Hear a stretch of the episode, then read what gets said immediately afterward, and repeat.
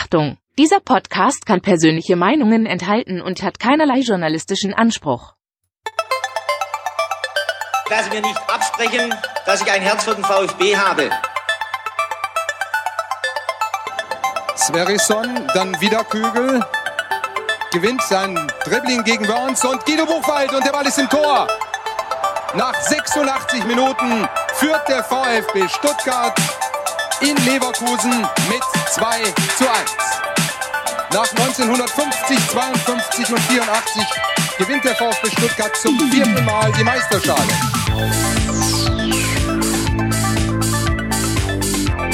Jetzt müsste der Ball endlich noch einmal hereinkommen. Jetzt kommt er weit nach hinten auf Hitzelsberger!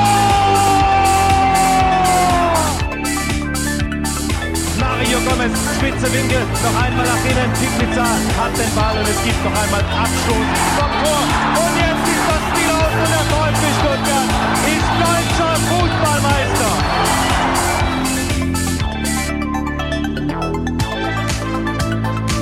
Herzlich willkommen zu STR. Mein Name ist Ricky, mit mir in der Leitung der Sebastian. Guten Abend, Sebastian.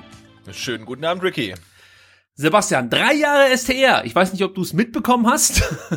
So am Rande, ja. Am Wochenende war es soweit.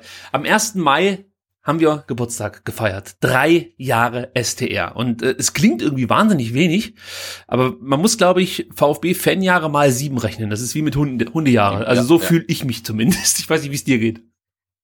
Nee, ist tatsächlich so. Immer wenn man alte Sachen irgendwie rauskramt und äh, denkt, das wäre irgendwie ewig her, und dann guckt man aufs Datum, stellt man fest, uh, nee, erst äh, zwölf Monate oder anderthalb Jahre oder so. Also es ist halt wirklich äh, äh, aufregend als VfB-Fan.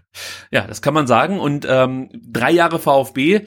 Äh, wir haben ja, ich glaube, letztes Mal schon darüber gesprochen, äh, dass wir zwei zwei aufregende Jahre VfB äh, mit SDR begleitet haben. Jetzt habe ich mal geschaut, was im letzten Jahr alles so passiert ist, im letzten SDR-Jahr hier rund um den VfB.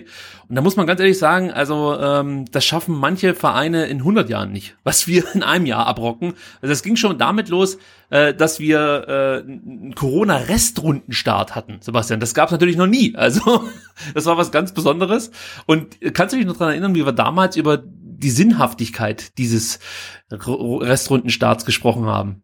Ja, wir waren sehr skeptisch, ne, wenn ich mich richtig erinnere. Also Ja. das war äh, ja die Zeit, wo man sich echt gefragt hat, äh, macht das wirklich alles Sinn? Hat man überhaupt noch Bock drauf? Äh, damals am Anfang der Pandemie. Äh, ja, mittlerweile ist halt so ein bisschen er er Ernüchterung und Pragmatismus eingekehrt. Aber ja, das war äh, eine wilde Zeit ähm, im Mai 2020.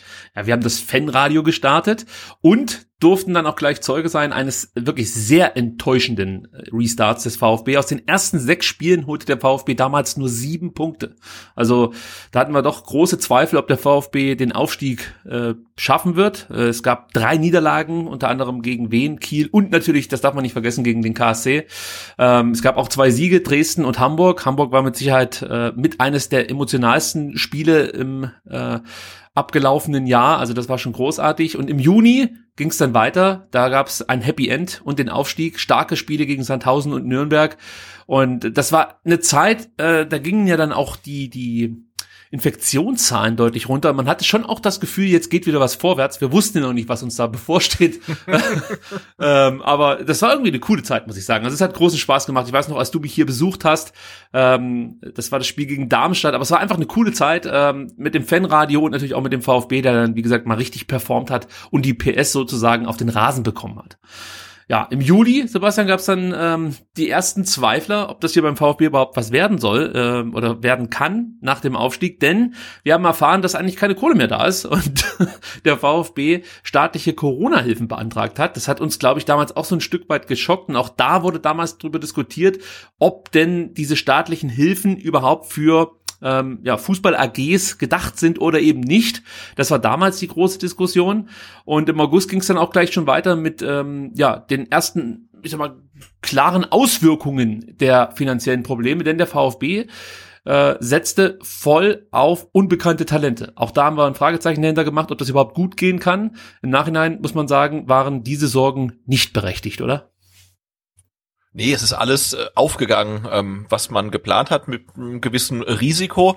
Ich glaube, der einzig echte äh, Neuzugang war Waldemar Anton. Sonst hat man ja quasi ähm, die die Vorgriffe auf die Bundesliga-Saison schon gehabt. Ähm, mit zum Beispiel Gregor Kobel, den man halt schon im Jahr vorher geholt hatte. Ja, aber grundsätzlich ist man mit der Zweitligamannschaft in die erste äh, Liga hochgegangen. Und ja, wir haben uns tatsächlich gefragt, wer soll denn bitte die Tore schießen, nachdem Mario Gomez in Ruhestand gegangen ist. Und ja, das hat die Mannschaft dann über die Saison gezeigt, wer die Tore schießen kann. Aber ja, ich war damals auch sehr, sehr skeptisch, ob das wirklich äh, so aufgeht, ob dann ein, ein Klimowitz und ein Kulibali, die kaum Zweitliga-Einsätze hatten, sondern halt vor allen Dingen in der fünften Liga gespielt haben, ob dies in der äh, ersten Liga dann wirklich äh, wuppen sollen. Ja, es gab ja damals noch die Hoffnung, dass Gonzales durch die Decke geht, aber gleichzeitig gab es auch äh, die Befürchtung, dass er den Verein verlassen könnte. Dann hat er sich ja verletzt und äh, dadurch wurden diese Offensivsorgen nicht unbedingt kleiner. Äh, wir haben auch darüber diskutiert, ähm, ob es richtig war, Holger Badstuber in die zweite Mannschaft abzuschieben. Auch das war im letzten STR-Jahr, kommt einem auch irgendwie schon länger hervor. Und im September ähm, ging es dann los mit der Bundesliga-Saison des VfB Stuttgart mit Zuschauern. Ja, gegen Freiburg und gegen Leverkusen waren tatsächlich Zuschauer im Neckarstadion. Ja, jeweils knapp 10.000, ne, glaube ich. Ja, die genauen Zahlen weiß ich gar nicht mehr. Ich glaube, beim ersten Spiel waren es acht, beim zweiten zwölf, aber es kann jetzt auch komplett Oder daneben so. liegen. Äh, aber im Schnitt waren es um die 10.000, das passt schon. Genau, zu, zu, Zuschauerschnitt äh, für die Saison 10.000. Hervorragend. und äh, man muss ja sagen, es gab dann auch gleich, ähm, ich sag mal, einen Disput zwischen uns und den anwesenden Fans im Stadion, denn äh, beim ersten Spiel gegen Freiburg wurde zur Halbzeit schon wild gepfiffen. Ja, das fanden die ja nicht so gut. Stimmt, Ja. ja. Ja, Das war ein bisschen traurig, aber gut, äh, die, die Mannschaft hat sich davon nicht aus der Ruhe bringen lassen, hat dann eine gute zweite Halbzeit gespielt und dann eigentlich, äh, muss man wirklich sagen, eine gute Hinrunde absolviert. Äh, Thomas Hitzesberger hat das Bundesverdienstkreuz bekommen im September. Auch das, beziehungsweise wurde er da äh, äh, als, als ähm, wie nennt man das, nicht Titelträger, sondern als Preisträger. Äh, genau, Preisträger. genau, bekannt gegeben. Im Oktober ging es dann so langsam bergab, muss man sagen, zumindest mit der Stimmung bei uns. Denn Ende September veröffentlicht Benny Hofmann seinen Guerilla-Marketing-Artikel im Kicker. Und äh, wir wussten ja schon so ein Stück weit, auf was er da hinaus will. Wir haben ja bei Schlitty Leaks einiges erfahren, unter anderem eben auch, dass der VfB sich äh, den Daten der Mitglieder bedient hat oder an den Daten der Mitglieder bedient hat.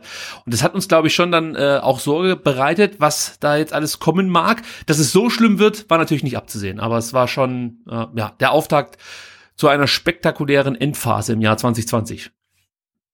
Ja, absolut. Also, dass äh, das nochmal so hohe Wellen schlägt, äh, hätte man dann auch nach, ähm, ja, wir haben die Aufnahme mh, Ende April gemacht, dann war, war das Echo ja für unsere Verhältnisse groß, aber insgesamt gesehen eigentlich jetzt nicht so äh, wirklich riesig und dass dann äh, wirklich erst Ende September, Anfang Oktober auf einmal ähm, ein Kicker-Artikel dann das Thema äh, nochmal aufgreift und damit dann wirklich so diesen ganzen Erdrutsch ausgelöst hat, das war dann schon erstaunlich. Ja, und damit wir auch wieder ein bisschen über das Sportliche sprechen, im November dann äh, gab es so eine Phase, da hat sich der VfB irgendwie nicht mehr so richtig belohnt. Also wir haben ja schon gesagt, eigentlich hat die Mannschaft überzeugt, hat eine gute Hinrunde gespielt, aber die Spiele gegen Köln, Schalke, Frankfurt und Hoffenheim, das waren so Spiele, da wussten wir nicht genau, wo geht's jetzt hin mit der Saison. Also das waren eben vier Unentschieden. Gegen Frankfurt hat man eine hervorragende erste Halbzeit gespielt, hat in der zweiten Halbzeit deutlich abgebaut, hat Probleme gehabt und hätte am Ende fast das Spiel noch verloren. Es ging dann 2-2 aus. Gegen Hoffenheim ähm, musste man froh sein, dass Marc Oliver Kempf in der letzten Minute noch den Ausgleich geschossen hat. Ja, das war so eine Phase, so ich möchte mal sagen, eine Findungsphase der Mannschaft. Und im Dezember, zu, zu Beginn des Dezembers muss man sagen, wusste man dann, wo die Reise hingeht. Denn dann begeisterte uns der VfB so richtig mit Siegen gegen Bremen, äh, Dortmund und den Last-Minute-Punkt gegen Union, Sebastian. Äh, wie überrascht warst du denn im Dezember vom VfB Stuttgart? Sehr, weil ähm, nach dieser, nach diesem wechselhaften November mit äh, ja gerade gegen äh, Frankfurt und Hoffenheim immer einer guten, einer schlechten Halbzeit. Äh, war das Spiel gegen Bremen, hat mir damals auch thematisiert, ja wirklich für mich so ein äh, Knackpunktspiel, wo, wo glaube ich äh, sich entschieden hat, ob es für den VfB in der Saison nach oben oder nach unten geht. Und äh, ja, dann gegen Bremen dieser sehr, sehr gute Auftritt mit dem schon jetzt legendären Bummeltor von Silas äh, und äh, da hat sich eigentlich entschieden, okay, es, es geht dann eigentlich eher äh, nach oben als nach unten. Und ja, das, das 5-1 dann in Dortmund natürlich äh, äh, Wahnsinn. Und ja, das ging halt so weiter, ne, ähm, ja, angesprochen, hast angesprochen, dann der- der Last-Minute-Punkt äh, gegen Union Berlin. Und die äh, waren ja beide, beides späte Tore, ne, von Sascha. äh, Kalajdzic, ne? Mhm. Also beide nach der 80. und so weiter. Also da hatte irgendwie alles funktioniert. Also das war äh, total schön als VfB-Fan äh, auch mal wieder so euphorisiert zu sein. Und was auch bemerkenswert war, ähm, im Dezember wurden ja auch die neuen TV-Verträge ausgehandelt und der VfB ging öffentlich auf Konfrontation, ich sag mal, zu den etablierten Kräften und zu den Meinungsmachern und Rudelführern, so möchte ich es mal ähm, ausdrücken. Also es gab den Konflikt Kalle Rummenigge gegen Thomas Hitzesberger. Du erinnerst dich, der Federhandschuh. Mhm. Das war auch, aber trotzdem mal schön, so als Fan zu sehen, dass äh, unsere sportliche Führung, unsere Vereinsführung ähm, da auch öffentlich mal, ich sag mal, eine Position bezieht, die eigentlich so hier beim VfB viele Jahre nicht üblich war. Ja, war wirklich schön, mal wirklich ähm, Kante zu zeigen und äh, sich äh, nicht immer sofort dann irgendwie der Mehrheitsmeinung da anzupassen, sondern auch mal eine andere Meinung zu vertreten. Auch wenn das dann zur Folge hat, dass man dann zu irgendwelchen Ligatreffen vielleicht nicht mehr eingeladen wird, aber das hat mir sehr gut gefallen, dass der VfB da mal äh, ja einfach so eine Außenseiter-Position äh, mal eingenommen hat. Die letzte positive Nachricht für eine lange Zeit war dann, dass Sven Mislintat seinen auslaufenden Vertrag verlängert hat im Dezember. Und dann ging es eigentlich los, ähm, ja, mit dem, mit den Querelen, die ja jetzt schon häufig thematisiert wurden. Also man hat einfach gemerkt, die AG, so möchte ich es mal direkt benennen, versucht irgendwie Klaus Vogt rauszuekeln. Es gab die Gerüchte über eine Nichtnominierung durch den Vereinsbeirat von Klaus Vogt. Es gab äh, Hits, Attacke mit diesem offenen Brief in Richtung Klaus Vogt und alles eskalierte. Ähm, also es war wirklich nicht mehr schön, VfB-Fan zu sein, beziehungsweise das alles äh, miterleben zu müssen. Und hat sich halt gefragt, wie erwachsen sind die Leute eigentlich, die da gerade in der Mercedesstraße ähm, ja, für, für äh, den VfB zuständig sind. Und äh, das führte dazu, dass wir dann im Januar unsere Ground Zero Folge veröffentlicht haben und eine STR-Pause eingelegt haben für ganze drei Monate. Das war, ich glaube, eine wichtige Zeit für uns, um mal durchzuschnaufen. Andererseits war es auch eine sehr merkwürdige Zeit, ähm, nicht über das reden zu können, was man da gerade äh, alles so hört, liest und ähm, in offenen Briefen äh, aufbereitet bekommt. Also vielleicht kannst du noch mal ganz kurz sagen, wie du die Zeit erlebt hast, so von Januar bis April. Ja, es war schon ein bisschen äh, seltsam. Also einerseits war es äh, schön, auch mal so ein bisschen Abstand zu haben. Andererseits habe ich dann für mich auch festgestellt, äh, dass ähm, der Podcast ja auch so ein bisschen äh, Therapiestunde ist. Ne? Also wo man einfach mal äh, seinen seinen Frust oder äh, auch seine Meinung oder sein ganzes Denken halt zu dem Thema so ein bisschen reflektieren kann. Also kann ich dir erzählen, was ich dann so von den von den Dingen halte und dass das halt auch schon ähm, äh, wichtig ist. Klar, es gibt auch dann andere äh, Kanäle, wo man das dann tun kann. Äh, aber ja, dieses äh, wöchentliche VfB-Therapie äh, diese wöchentliche VfB-Therapiesitzung, äh, die hat mir auf, auf jeden Fall gefehlt. Andererseits, äh, ja, hat so ein bisschen Abstand dann zu den ganzen Geschehnissen, die in der Zeit ja wirklich unschön waren, ähm, auch nicht, nicht gerade schlecht getan. Ja, ich habe heute oder am Wochenende vor allem äh, nochmal über die Zeit nachgedacht und es ist echt sehr ambivalent, weil ich war so wütend und wusste nicht so richtig, wohin damit. Und natürlich hier im Podcast kannst du das dann irgendwie rauslassen und es tut einfach gut, dann sich mit jemandem über die Gedanken, die man hat, auszutauschen, äh, manchmal dann auch eine andere Meinung zu hören, die einen dann selber dazu verleitet, vielleicht sich nochmal Gedanken zu machen. Ähm, und das fehlte mir schon. Äh, auf der anderen Seite war ich das alles so leid, so dieses ganze Theater und sich grundsätzlich darüber aufzuregen und eh nichts bewirken zu können. So, das war eigentlich das Gefühl, aber ich, ich konnte diese Aufregung nie abstellen. Also ich war halt trotzdem da, obwohl ich mir immer wieder gesagt habe, ey, es ist eh, es ist einfach scheißegal, was du denkst. Es macht doch eh jeder da unten, was er will und alle fahren irgendwie ihr Programm und versuchen ihr Ding durchzudrücken und äh, wenn du Glück hast, wird Klaus Vogt halt nominiert und dann wiedergewählt und dann haben wir zumindest einen, der äh, nicht auf beiden Augen blind ist, was Mitglieder und äh, ja, ich sag mal auch die Tradition des Vereins angeht. Äh, und wenn du Pech hast, dann eben nicht, aber trotzdem wird es den VfB weitergeben äh, und du wirst daran nichts ändern können. Äh, also es, es war sehr, sehr merkwürdig, diese Zeit. Ähm, ich habe mir auch dann die Frage gestellt, ob ich diese Pause nochmal einlegen würde. Und ich muss sagen, ich würde sie nochmal einlegen. Ich würde sie wahrscheinlich früher beenden, ja, weil ich glaube, da ähm, wäre es gut gewesen, vielleicht schon wieder im Februar oder März einzusteigen. Also das muss ich im Nachhinein so sagen. Nur ich wusste dann auch nicht so richtig, äh, wie, wie geht man jetzt wieder ran an diese Sache. Es ist wie, äh, es ist wie so eine Pause gewesen in einer Ehe, ja. Also da kannst du ja auch nicht einfach wieder kommen und sagen, nach zwei Wochen so, jetzt ist, jetzt, jetzt, jetzt fangen wir wieder an äh, und probieren es nochmal miteinander. Also die Ehe beschreibe ich jetzt zwischen mir und dem VfB, äh, sondern ja, man tastet sich so langsam an sich äh, aneinander ran und so war das bei mir äh, auch bezüglich des VfB. Ich brauchte dann noch mal so äh, vielleicht vier Wochen Anlaufzeit, um dann wirklich wieder richtig Bock zu haben. Äh, und im März war es dann eigentlich soweit. Im, äh, wir haben dann auch bekannt gegeben, dass wir weitermachen werden und im April gab es dann auch die STR Speckfolge und seitdem senden wir hier auch wieder komplett durch für euch. Ähm, ja, April vielleicht noch ganz kurz abgefrühstückt. Also da gab es natürlich dann größere Verletzungssorgen. Der Wahlkampf ging so langsam los mit äh, dem berühmt-berüchtigten Elf-Punkte-Plan von Volker C. Und Sebastian, der VfB geriet so ein Stück weit ins Strudeln, denn ähm, ja, die Spiele gingen nicht mehr so leicht von der Hand. Es wurden viele Spiele verloren. ich sag mal, es, es keimt so langsam Unruhe auf, äh, ob der vier Niederlagen in Folge. Äh, aber im Großen und Ganzen können wir das Thema äh, ein Jahr STR, glaube ich, so abschließen, dass alles bis auf die vereinspolitische Geschichte eigentlich ganz gut lief für den VfB in den letzten zwölf Monaten. Ja, würde ich sagen. Ne? Also wenn wir jetzt vergleichen ähm, April beziehungsweise Mai 2020 und äh, 2021, würde ich sagen, äh, ja, dass der VfB äh, äh, definitiv ähm, besser dasteht, anstatt äh, Aufstiegssorgen äh, gefestigt in der ersten Liga und ja, und nach den äh, Unruhen und äh, ja, Schlammschlachten, äh, was die Vereinspolitik angeht, ist das, scheint das jetzt bislang zumindestens erstmal wieder einigermaßen, genau, also bislang ähm, hat sich das einigermaßen wieder alles irgendwie eingerenkt und äh, also ich bin jetzt nicht nicht ganz unzufrieden. Also dafür, dass es so turbulente zwölf Monate waren, bin ich mit dem Status quo, der aktuell herrscht, nicht äh, nicht unzufrieden. Ja, und wenn so ein Jahr zu Ende geht äh, und ein neues Lebensjahr beginnt, dann nimmt man sich ja auch was vor, Sebastian, ja, und wir haben es ja schon mal angekündigt, wir wollen uns verstärkt um YouTube kümmern und da gibt es zwei Dinge äh, oder zwei Nachrichten, die wir mit euch teilen können. Zum einen haben wir unser Team erweitert. Es gibt jetzt den Yannick bei uns und der wird uns helfen, in Zukunft unsere Podcast-Folgen in sogenannten Snippets auf YouTube anzubieten. Ihr kennt das schon, bislang habe ich das allein gemacht. Der Yannick wird mich dabei jetzt unterstützen, da freuen wir uns drauf. Und Sebastian, es gibt dann auch noch, äh, ich sag mal, ein kleines Update, was unsere YouTube-Ambitionen in Sachen wirklich dann auch Bild angeht. Genau, wir hatten das ja, glaube ich, mal angekündigt, dass wir ähm, ja auch irgendein Format anbieten möchten ähm, auf YouTube und wir haben da jetzt äh, nicht nur weiter gedacht, sondern haben auch äh, ja, telefoniert und Mails geschrieben und mal geguckt, wie das alles funktionieren kann. Und ja, wir sind da jetzt echt ein ganzes Stück äh, weiter. Also wir haben da jetzt auch äh, noch jemanden, der uns äh, technisch hilft und äh, viel wichtiger, äh, wir haben eine Location. Und das ist ja äh, das Allerwichtigste bei der Geschichte. Also das ist auch geklärt und ähm, ja, wir, wir haben vor, ich glaube, das kann, können wir jetzt schon mal sagen, äh, zur neuen Saison äh, auch wieder ein Fanradio zu machen, aber das Radio wird dann auch Bild haben.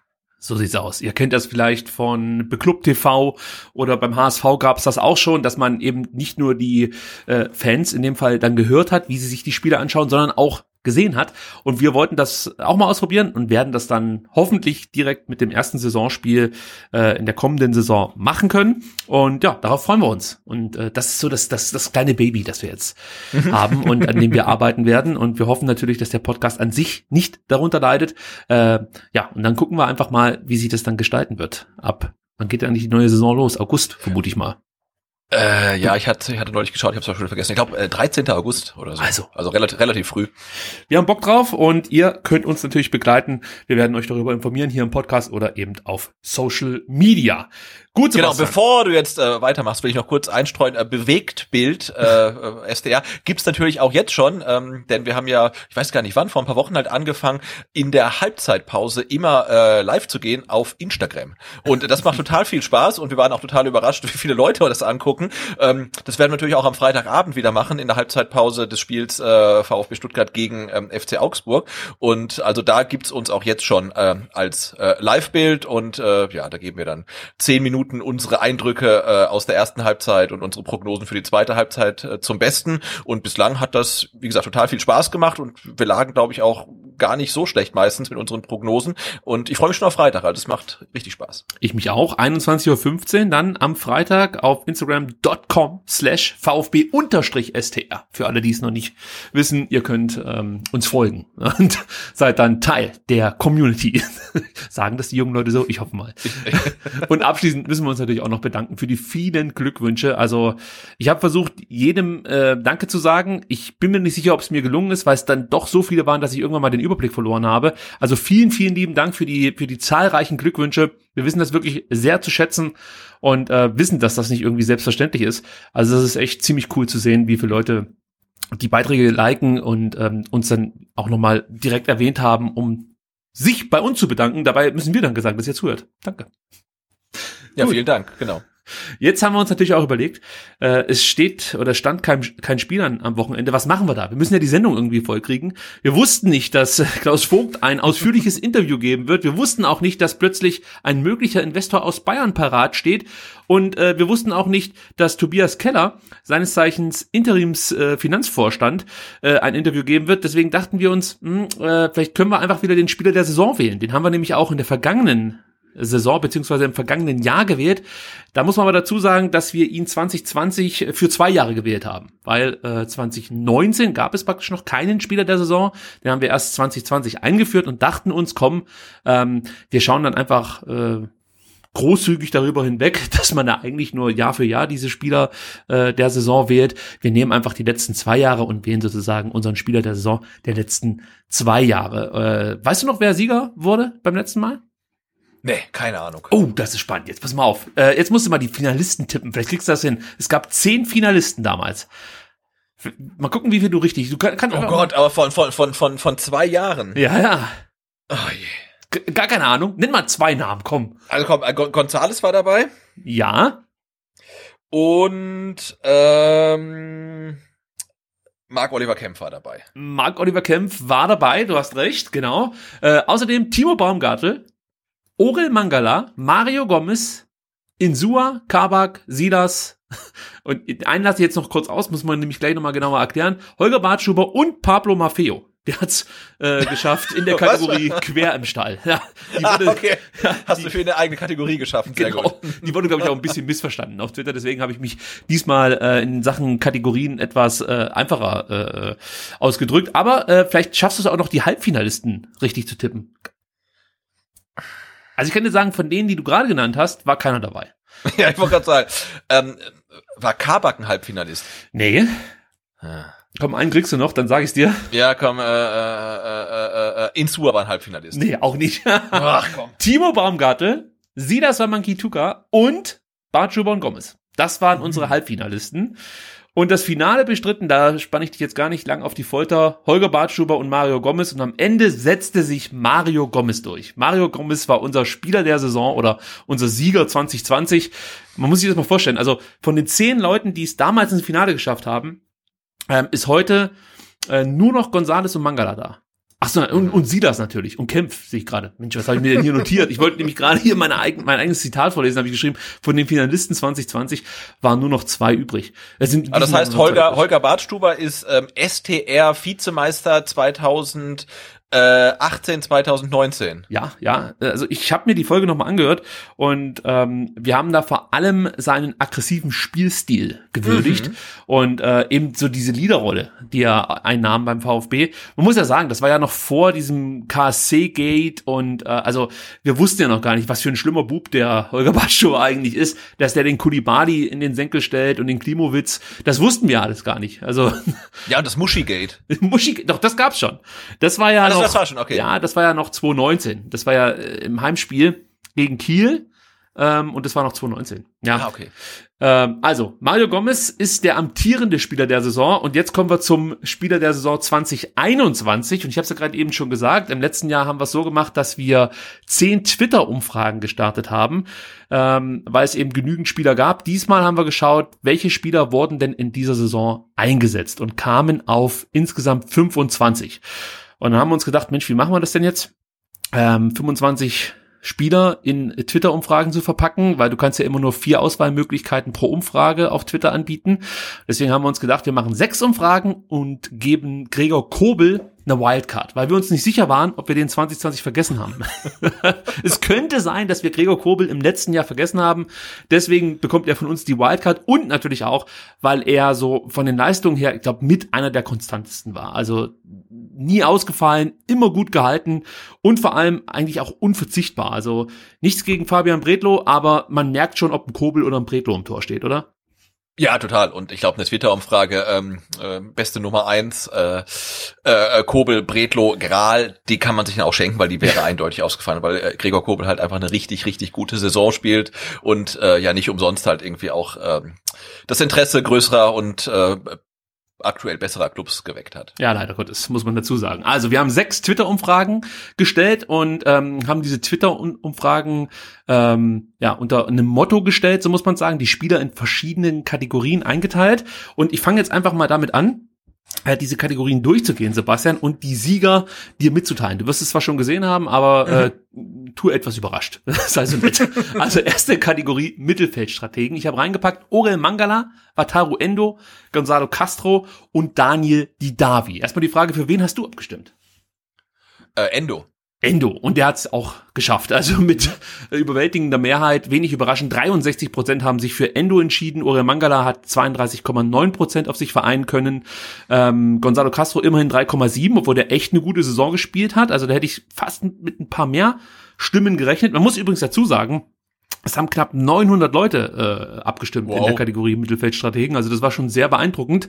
Und Dani Didavi hat 0,4 Prozent auf sich vereinen können. Also ja, wobei ich da ja auch als Kritik mal anmerken möchte, dass du ja mit dem Hashtag Mittelfeldstrategen auch ein gewisses Framing betreibst, ne? Weil ähm, Daniel Davi ist sicherlich kein Stratege. Hättest du jetzt die Kategorie äh, Mittelfeld Kreativspieler genannt, hätte er wahrscheinlich mehr bekommen, ne? Oder also vielleicht hätte man es einfach nur ganz neutral Mittelfeld nennen sollen, weil bei Stratege sehe ich auch eher einen Endo als ein Mangala oder ein Castro. Aber wenn du jetzt die Kategorie nur Mittelfeldspieler genannt hättest, hätte ich vielleicht überlegt, ob ich Mangala nicht nehme. Also ich glaube, das ist dein Framing, das Endo zu so einem ähm, erdrutschartigen Sieg da äh, katapultiert hat. Jetzt bin ich also schuld, dass der Didavi äh, nicht ins Finale gekommen ist. Das gibt's doch gar nicht. Also ich dachte mir halt, so ein Dani Didavi hat durchaus die Fähigkeit, einen schönen Steckpass zu spielen ähm, und grundsätzlich einfach äh, viel für das Offensivspiel zu tun und Angriffe zu initiieren, dass er einfach schon in die Kategorie Stratege fällt. Aber Sebastian, ich nehme diese Kritik an. In der kommenden Saison gibt's keinen Dani Didavi mehr in dieser Kategorie.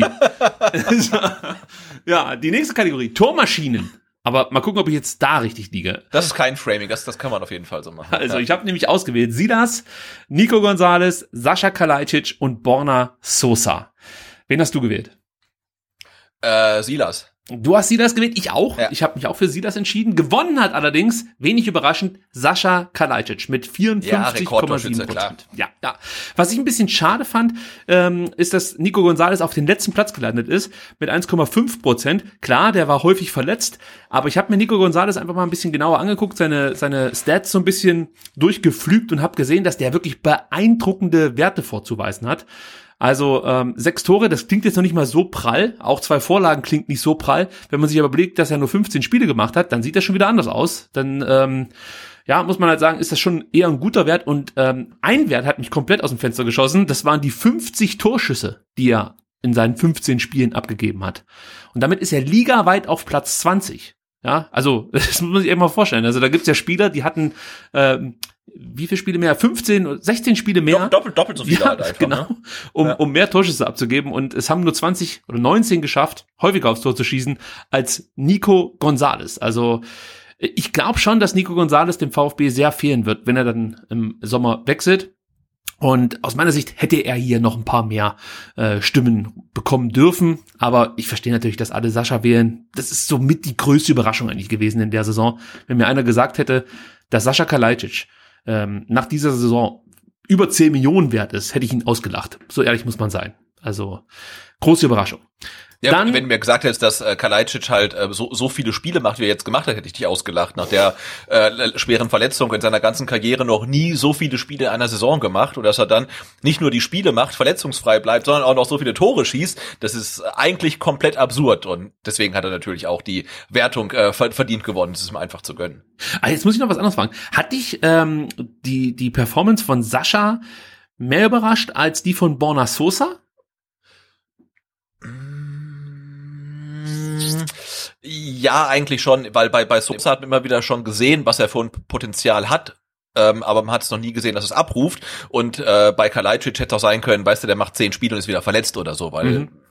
Sein Körper quasi die Belastung nicht mitmacht. Und äh, ich finde, von Borna Sosa haben wir schon mehr gesehen, äh, haben schon gesehen, dass das kann, aber noch nie so richtig abgerufen hat. Insofern bin ich von ähm, Kalajdzic insgesamt mehr überrascht, äh, aber von Borna Sosa bin ich auch total überrascht, dass er auf einmal wirklich alles irgendwie auf, auf den Rasen bringt, was er kann. Und noch eine Frage zu dieser Tormaschinenkategorie. Wer von den Vieren ist denn aus deiner Sicht der qualitativ beste Offensivspieler. Also wenn man Borna Sosa jetzt als Offensivspieler verstehen möchte, ich meine, klar, der ist Wingback und äh, hat eigentlich auch hinten als Linksverteidiger seine Aufgaben, aber ähm, ja, er tut sich halt hervor als als Vorbereiter. Ähm, also wer von den dreien ist denn oder vieren? Ich habe Borna Sosa, ich weiß nicht, ob ich den jetzt mit reinrechnen muss. Ähm, findest du den qualitativ am besten? Ähm, also da, da würde ich ganz klar sagen, äh, Nicolas Gonzalez, weil er alles kann. Ne? Also er ist schnell, er kann dribbeln. Wir erinnern uns an das Tor ähm, gegen Hoffenheim, wo er die, die komplette Defensive ausdribbelt und dann das Tor schießt. Ähm, er ist erstaunlich kopfballstark und er ist äh, schussstark, auch außerhalb des 16ers. Also er, er ist fast komplett. Ähm, ich habe jetzt tatsächlich sein, sein Pressingverhalten und Defensivverhalten jetzt nicht so vor Augen, ähm, aber was Offensivqualitäten angeht, äh, vereint er ähm, alles. Ne? Zum Beispiel Silas ist im Kopfballspiel aus meiner Sicht nicht wirklich gut. Ähm, Kalajdzic ist nicht, nicht, nicht dribbelstark und Gonzales bringt das wirklich alles mit. Ja, also zu den Defensiv- und Pressingqualitäten von González kann ich dir noch sagen, dass er außergewöhnlich viele Zweikämpfe führt und auch gewinnt als äh, Offensivspieler. Und er ist schon ein guter Pressingspieler, manchmal sagen wir mal, ein bisschen ungestüm. Da vergisst er dann gerne mal den Spieler im Deckungsschatten und ähm, ermöglicht so dann den Gegner sich aus diesen aus diesen Pressing-Situationen zu zu befreien. Aber ja, das sind sind Feinheiten, an denen man arbeiten kann. Aber insgesamt sehe ich es wie du. Gonzales ist für mich der Spieler, der äh, Silas noch einen Schritt voraus ist und Sascha vielleicht sogar anderthalb. Weil Sascha wirklich halt davon profitiert, dass Bonner diese geilen Flanken schlagen kann und er da seine Rübe reinhält. Ähm, und man hat schon das Gefühl, dass sich die Gegner natürlich jetzt immer besser darauf einstellen und Sascha braucht jetzt sozusagen irgendwie noch, einen noch einen zweiten Trick, den er irgendwie auspacken kann. Ähm, ich glaube auch, dass er da noch wachsen wird. Er ist jetzt nicht schlecht am Ball oder so. Also äh, oh Gott, der wird nicht mehr wachsen. Du, der ist über zwei Meter. Der, der, der wächst nicht mehr. ja, also wer weiß. Er ist ja noch relativ jung. Also aus unserer jung, Sicht. Ja. Aus unserer Sicht, Sebastian. Das, das könnte unser ja. Sohn sein. ja. ja, also ähm, ich bin mal gespannt, wo sein Weg hingehen wird. Also der von Nico Gonzalez. Wenn er dann wechselt, bin ich wirklich gespannt, wie das weitergeht mit ihm. Genau, aber um, um, um wieder halt äh, die äh, hat Voice zu zitieren, also Gonzales hat die meisten Waffen, ne? Also der kann fast alles. Und der kann schießen, dribbeln, Kopfbälle, der, der kann ja Offensive alles und äh, äh, Silas und und Kalajdzic, ähm, Sascha sind da halt noch ein bisschen limitierter, ähm, aktuell jedenfalls. Ja, gehe ich mit. Und wir kommen zur nächsten Kategorie und das wäre die Dreierkette. Natürlich lustig, äh, vier Leute wurden da nominiert. Waldemar Anton, Marco Oliver Kempf, Konstantinos Mafropanos und Atakan Karasor. Für wen hast du gestimmt? Und, und da muss ich sagen, das Ergebnis hat mich da äh, total überrascht, dass das so äh, krass ausgefallen ist. Ich habe äh, für Kempf gestimmt. Aha. Für Kempf also den Abtrünnigen. Nein, ja. ja, also ich habe für Anton gestimmt. Ich habe für Anton gestimmt, weil er für mich halt ähm, so den modernen äh, Innenverteidiger eigentlich verkörpert. Gutes Aufbauspiel, äh, eine gute Präsenz hinten drin, äh, einfach auch ein Leader, das merkst du einfach, wenn er auf dem Platz ist. Natürlich Zweikampfstark, Kopfballstark und er ist halt schon wirklich ein absoluter Mehrgewinn für diese Mannschaft.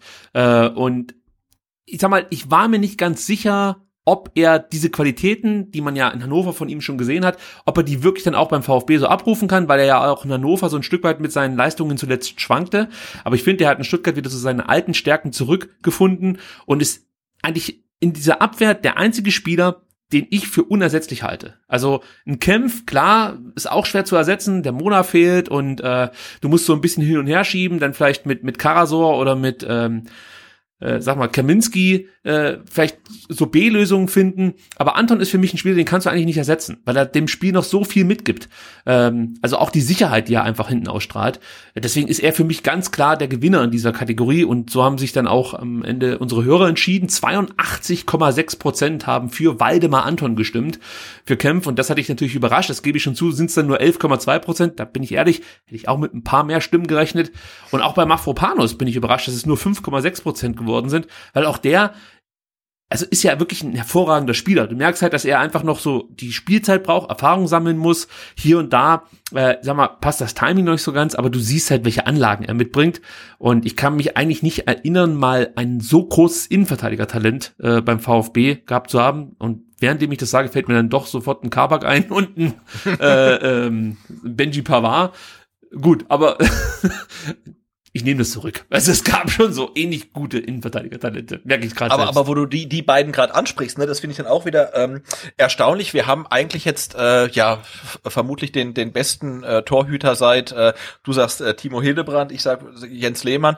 Ähm, wir haben eigentlich eine richtig gute Dreierkette und trotzdem hat der VfB äh, viel zu viele Tore gefressen in der Saison. Ne? Also das ist ja so eine mh, Parallele zur Abstiegssaison, wo du einen Kabak hattest, wo du einen Pavard hattest und auch viel zu viele Tore gefressen hast. Und das äh, finde ich erstaunlich. Also warum schaffst eine gute Dreierkette mit einem guten Torwart dahinter nicht ähm, Gegentore zu verhindern?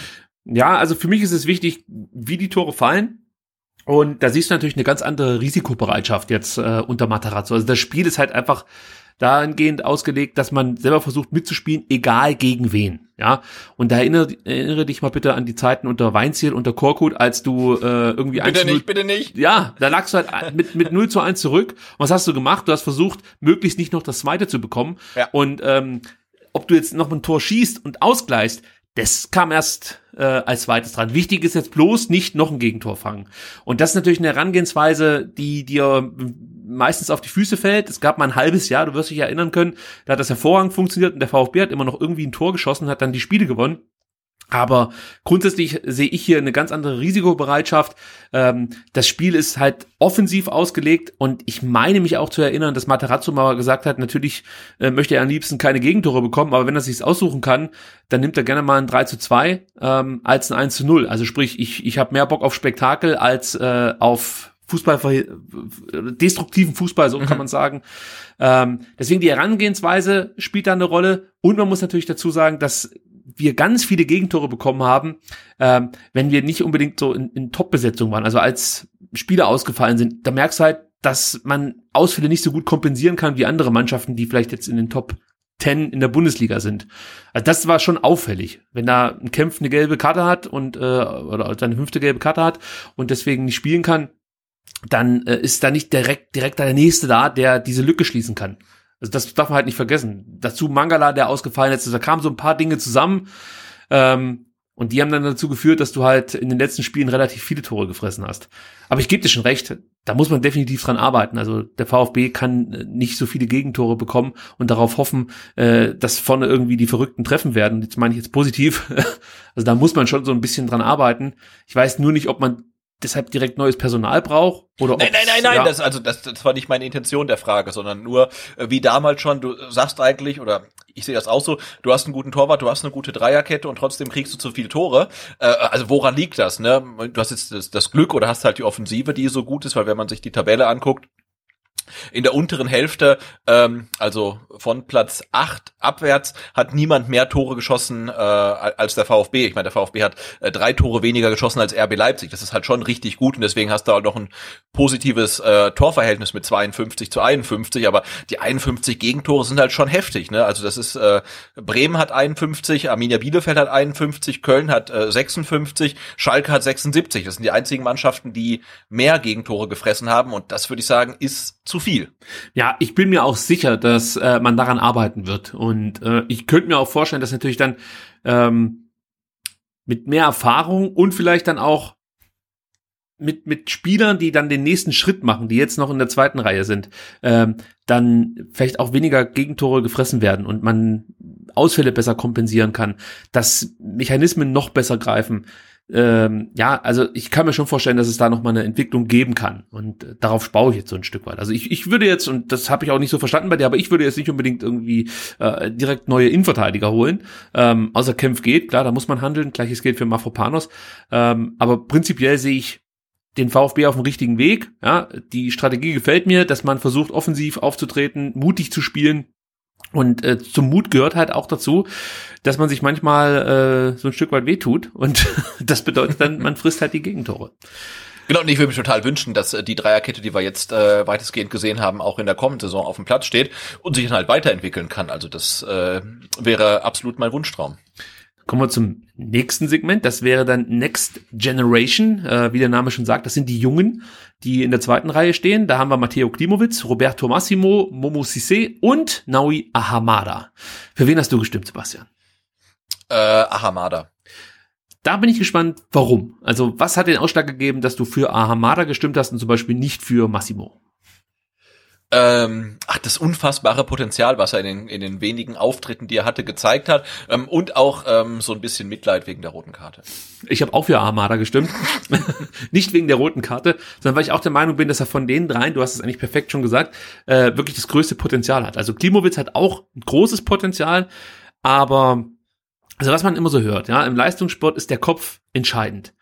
Und da setzt er eigentlich die Kritik in Richtung Klimowitz immer an. Und da das der Trainer auch schon öffentlich thematisiert hat, dass Klimowitz da irgendwie ein Problem hat, ähm, ich sag mal, äh, Missgeschicke abzuschütteln während des Spiels, ähm, mache ich mir da schon ein Stück weit Sorgen, weil das passiert ja nicht, also du wirst ja als Trainer nicht als erstes dieses Thema in der Pressekonferenz anbringen, sondern wirst es vorher mehrfach mit dem mhm. Spieler besprochen haben, bevor du es dann in die Öffentlichkeit trägst. Äh, also entweder war es wirklich einfach ein blöder Zufall, dass Materazzo das mal rausgelassen hat, aber ich meine, ich habe es nicht nur einmal gehört, deswegen kann ich mir fast nicht vorstellen, dass es nur ein Zufall war. Ähm, oder er hat damit versucht, Timowitz auch nochmal so ein bisschen zu provozieren. Ähm, ich ich kann es schwer einschätzen, aber ich sehe da das Problem bei Klimowitz, dass er vielleicht vom Kopf her nicht in der Lage ist, diesen Druck standzuhalten, den es einfach gibt in der Bundesliga und äh, Feder schnell abzuschütteln. Also einfach das auszublenden, was nicht gut gelaufen ist und sich wirklich nur an dem festzuhalten, was gut gelaufen ist. Weil da gibt's ja auch genügend Aktionen, die er gut macht. Also da gab's schon äh, äh, Umschaltmomente, da hat er mal mit der Hacke vorgelegt oder hat einfach äh, tolle Pässe gespielt. Also er kann's ja theoretisch, ja. Aber du hast halt wirklich das Gefühl, dass er nach einer Aktion 10, 15 Minuten braucht, um wieder ins Laufen zu kommen. Und das ist echt ein bisschen schade. Deswegen habe ich auch für Armada gestimmt, aber unsere Hörer sehen das anders. Die haben nämlich für Matteo Klimowitz gestimmt. Mit 50,5 Prozent gewinnt er dieses Voting vor Ahamada mit 39,2 Prozent und Massimo und Cissé bekommen beide 5,1 Prozent. Vielleicht auch überraschend, dass Massimo und Cissé ähm, gleich viel Stimmen bekommen haben. Hätte ich gedacht, dass Massimo vielleicht noch einen Ticken vor Cissé liegt.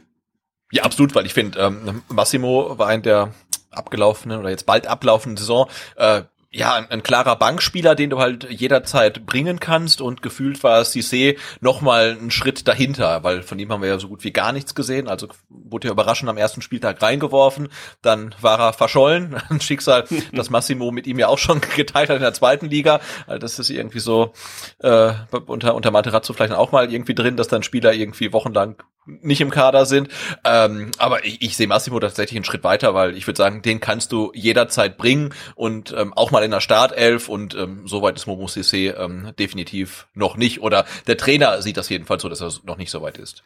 Ja, ja, das berühmte schwarze Kantschatter Loch.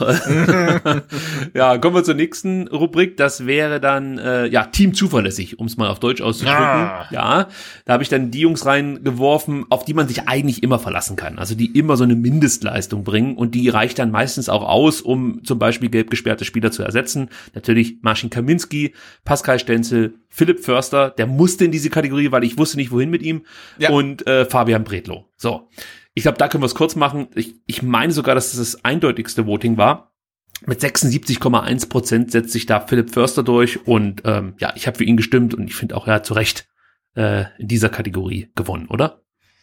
Äh, ja, also noch kurz ähm, aus äh, hier, hier Chronistenpflicht. Also das klarste Ergebnis natürlich Waldemar Anton mit seinen 82 Ach, natürlich, ja. Äh, genau. Ähm, nee, aber Philipp Förster, äh, äh, klar und ähm, ist die Frage, ist er da in der richtigen Kategorie oder hätte er auch zu den Mittelfeldstrategen gemusst? Ich weiß es nicht. Naja. Ähm, ja, aber wenn ich jetzt sehe, Kaminski, Stenzel, Bretlo, ähm, also Philipp Förster war jetzt ja zumindest auch in der in der Rückrunde eigentlich ein klarer Startelf-Kandidat und nicht äh, jemand, den kann man mal bringen, wenn jemand ausfällt. Also ich finde, er hat sich so im Laufe der Saison schon äh, äh, ziemlich in den Fokus gespielt, hat äh, gute Leistungen gezeigt und äh, ja, also hat auf jeden Fall diese Kategorie äh, sehr sehr verdient gewonnen. Also bei Philipp Förster tue ich mich weiterhin schwer. Ich sehe definitiv, dass er sich immer noch entwickelt. Ja, also da ist immer noch was möglich sozusagen. Er, hat, er ist besser als in der letzten Zweitligasaison aus meiner Sicht. Ja, äh, was er schon immer gut gemacht hat, war das Anlaufen. Ähm, also das, das, das kann er einfach. Er ist ein guter Pressing-Spieler, vielleicht der einzige, den wir aktuell haben im Mittelfeld als Acht. Äh, wo ich weiterhin Probleme sehe, ist so das grundsätzliche mh, hm, Spielverständnis in manchen Situationen, gerade defensiv. Das haben wir, glaube ich, letztes Mal ein paar Mal angesprochen, dass er da manchmal einfach zu lang braucht, um die Situation richtig zu erfassen und dann Mannschaften wie Leipzig mit der offensiven Qualität dann einfach weiter sind und das geht dann für ihn einen Ticken zu schnell. Ähm, deswegen ja, ich, ich, ich hätte jetzt nicht gesagt, dass er in die Kategorie Mittelfeldstrategen gehört, weil er halt einfach für mich überhaupt keinen Strategen verkörpert. Ja, also er ist halt ein Arbeiter. Vielleicht hätten wir die Kategorie doch aufmachen müssen. Ähm, aber so ein Stück weit passt das ja auch in, in Team zuverlässig, sage ich jetzt mal. Weißt du, weil, weil das sind halt Arbeiter. Du kannst dich auf die verlassen, die machen ihren Job. Du weißt genau, was du bekommst. Und ich finde, das weißt du auch bei Philipp Förster. Er hat eigentlich nie so richtige äh, äh, schwache Spiele gezeigt, sondern es sind eigentlich immer ordentliche Leistungen gewesen von Philipp Förster. Natürlich hier und da mal Fehler, gar keine Frage, aber bei Förster erwartest du es halt auch irgendwie, dass er man, dass er da mal vorm Tor vergibt, dass er einen Elfmeter verschießt. Das überrascht mich irgendwie nicht so sehr. Äh, und, und das kann ich auch schneller abhaken, muss ich ganz ehrlich sein. Also ähm, ich kann mich an diesen Elfmeter erinnern, den verschossenen, wo du halt so wahrscheinlich bei einem Silas dir länger Gedanken gemacht hättest, ob das jetzt, oder bei Nico Gonzalez, nimm Nico Gonzalez, da haben wir doch länger darüber äh, gegrübelt, ob das bei ihm jetzt auch was auslösen könnte, nachdem er ja davor immer diesen berühmten Ausfallschritt gemacht hat und wir uns immer mhm. gefragt haben, wie macht er denn die Dinger rein? Und auf einmal klappt das nicht. Der war auch nicht gut geschossen. Gegen Freiburg war das, meine ich, oder? Als er den Elfmeter verschossen hat, weißt du noch? Ja, ich glaube, ich glaube, ja. Äh, ja, und da habe ich mir danach schon die Frage gestellt, ah, ob das jetzt was mit ihm macht, weißt du, so in seinem Prozedere, ob das einfach ein Umdenken auslöst. Und das reicht ja dann schon, um diese Sicherheit so ein Stück weit äh, rauszunehmen, wenn er dann beim nächsten Mal wieder antritt. So, und bei Förster denke ich mir so, ja gut, hat er nicht geklappt. Beim nächsten Mal versucht er es nochmal und vielleicht klappt's dann. Also, was ich meine, da kann ich Fehler schneller abhaken. So. Ähm, ja, deswegen ist es für mich ein ganz klassischer Arbeiter. Deswegen habe ich ihn in diese Kategorie er, reingesteckt. Er, er ist halt so ein äh, Get uh, the shit done Typ einfach. Ja, ne? genau. ne? Also ähm, und ähm, also ich will jetzt gar nicht irgendwie sagen äh, dumm kickt gut oder so. Ich habe keine Ahnung. Ich denke, dass nein, nein, dass Philipp Förster ein, ein intelligenter Mensch ist, äh, gar keine Frage. Aber natürlich, ne, wie du es angesprochen, wenn jetzt zum Beispiel Matteo Klimowitz einen Elfmeter verschießen würde, dann musst du damit rechnen, dass der wahrscheinlich ein halbes Jahr darüber grübelt, ja. ja. Und, und, und Philipp Förster macht das halt nicht. Und das erinnert mich so ein bisschen an ähm, ähm, Timo Gebhardt. Ja, das stimmt. Weißt du noch ja. damals, als der VfB ja. Ähm, äh, mitten im Abstiegskampf steckte und dann ähm, gegen Mönchengladbach gespielt hat und glaube ich zur Halbzeit äh, 0 zu 2 hinten lag und dann gab's, dann ist man rangekommen auf 2 zu 2 und dann gab's den entscheidenden Elfmeter und den hat dann Timo Gebhardt geschossen. Ja, und das war klar, er schießt den rein, weil er, er macht sich keine Gedanken drüber, er läuft einfach rein und, und an und schießt das Ding rein, ja. Und ähm, genau so ein Typ ist äh, Philipp Förster. Äh, äh Timo Gebhardt reloaded. Also, äh, nee, ich find's klasse, ich find's total gut. Ja, äh, und, und da bin ich mir sicher, dass äh, Philipp Förster mehr eine Birne hat als Gebhardt. Äh, ich meine jetzt. De definitiv, aber ich meine, er ist halt nicht so, ich glaube, er reflektiert halt nicht jede Sekunde, was er da gerade macht, sondern er spielt einfach Fußball und ähm, das, das ist halt gut, solche, solche Leute in der Mannschaft zu haben. Ja, er hat halt nicht diese Spielintelligenz, die dann zum Beispiel, da kann man ruhig einen Daniel Didavi nehmen, die der zum Beispiel hat. Also Didavi überblickt ein Spiel ganz anders als ein Förster. Deswegen für mich eher Stratege. Also Didavi ja, ist für mich ja, wirklich ja, jemand, der im Spiel äh, Spielzüge schon auch voraussieht und manchmal Pässe spielt, wo du denkst, Alter, was geht denn mit dir ab? Äh, also, also im positiven Sinne. Ja? Ja, ja. Und der Förster hat so Dinge auch mal drin, aber äh, ja, ja, wie gesagt, nicht so wie ein Didavi zum Beispiel oder wie ein Castro. Ja, aber wir haben äh, hier ermittelt, der Herr Förster ist in Sachen äh, Zuverlässigkeit von euch der Spieler, der 2021 am meisten überzeugen konnte und zu Recht auch eine Runde weiter, muss man sagen. So, letzte Ja, Kategorie. und auch, auch so ein bisschen äh, irgendwie, ähm, wenn wir noch eine Kategorie hätten, irgendwie Most Improved Player. Ähm, also ich hätte tatsächlich zum Ende der vergangenen Saison nicht gedacht, äh, dass Philipp Förster so eine gute Rolle ähm, in der Bundesliga spielen kann. Also insofern bin ich da sehr, sehr angenehm überrascht. Da gebe ich dir recht. Beim Most Improved, äh, wir machen die jetzt einfach mal auf, so gedanklich. Ja. Äh, wenn ich da Silas noch mit reinpacke. Klar, und auch ähm, äh, äh Sascha auf jeden Fall. Sa ja, also, weil er, er hat gar nicht, er konnte halt gar nicht performen. Genau. Also insofern hat er sich äh, brutal improved. Ähm, Wer ist denn der Spieler, der sich am meisten weiterentwickelt hat in diesem Jahr? Also Sascha musst du mit reinnehmen, du musst Silas mit reinnehmen, du musst äh, Förster mit reinnehmen. Und, ähm, und, und, und, und äh, Borna Sosa, denke ich. Borna Sosa musst du mit reinnehmen. Man kann vielleicht sogar Gonzalo Castro mit reinnehmen. Ja, also wenn man jetzt ja, einfach die ja, letzten... tatsächlich, ja. Äh, Most Improved Player im zarten Alter von 33, 34, das ist geil, ja. Ja, auf jeden Fall schon älter. ja, äh, ja, schwer zu sagen, oder? Wer sich am meisten weiterentwickelt hat. Ja, aber dass du so eine Kategorie mit VfB-Spielern überhaupt füllen kannst, in den vergangenen Saisons hätten wir da lange gegrübelt und gesagt, naja, komm, eigentlich keiner, ne? Also das Christian halt, Gentner. ja. Und du könntest selbst einen Klimowitz mit reinnehmen, weil, äh, äh, also das vergisst man halt auch wieder, dass ein Klimowitz letztes Jahr in der fünften Liga gespielt hat. Und Sebastian, da fällt mir was auf. Wir haben schon wieder äh, jemanden vergessen. Kulibali. Kulibali hat nächstes Jahr eine Wildcard. Ja, ja, ja. Ich meine, unfassbar, ne? Ich meine, der, der spielt gegen Dortmund das Spiel seines Lebens ähm, und der taucht jetzt hier in keiner Kategorie auf. Ähm. Wahrscheinlich haben wir noch irgendwie jemanden vergessen, aber eigentlich ähm, Nee, das kann ja fast nicht sein. Also ich habe noch eine Kategorie, äh, und zwar It Could Have Gone Better, also es hätte ja. besser laufen können. Eric Tommy, Philipp Clement, Lilian Egloff und Hamadi Al-Gadoui haben es da in diese Kategorie geschafft. Und wenig überraschend hat äh, Lilian Egloff diese Kategorie gewonnen, ohne großen Erscheinungen zu treten. Da ist, glaube ich, dann auch die Hoffnung, äh, die dann eine Rolle spielt bei vielen VfB-Fans, dass der dann halt in der kommenden Saison ich sag mal, nicht unbedingt gleich den Durchbruch schafft, aber zumindest ein paar mehr Spiele absolvieren kann als äh, in diesem solchen Jahr für ihn. Ja, ist leider für ihn eine komplett verlorene Saison. Ne? Wir hatten so ein paar äh, Lichtblicke, ähm, wenn man ihn da mal ganz kurz gesehen hat, aber ähm, ja, das war ein von Verletzungen geprägtes äh, Jahr für ihn und hat ihn nicht wirklich weitergebracht und ja, das ist total, total schade. Da kann man wirklich nur hoffen, dass er äh, ja in der kommenden Saison wieder angreift ähm, und dann nochmal zur Spielzeit kommt, weil die anderen drei ähm, in der Kategorie mh, hm, haben vermutlich ja nicht so die allergrößte Zukunft beim VfB.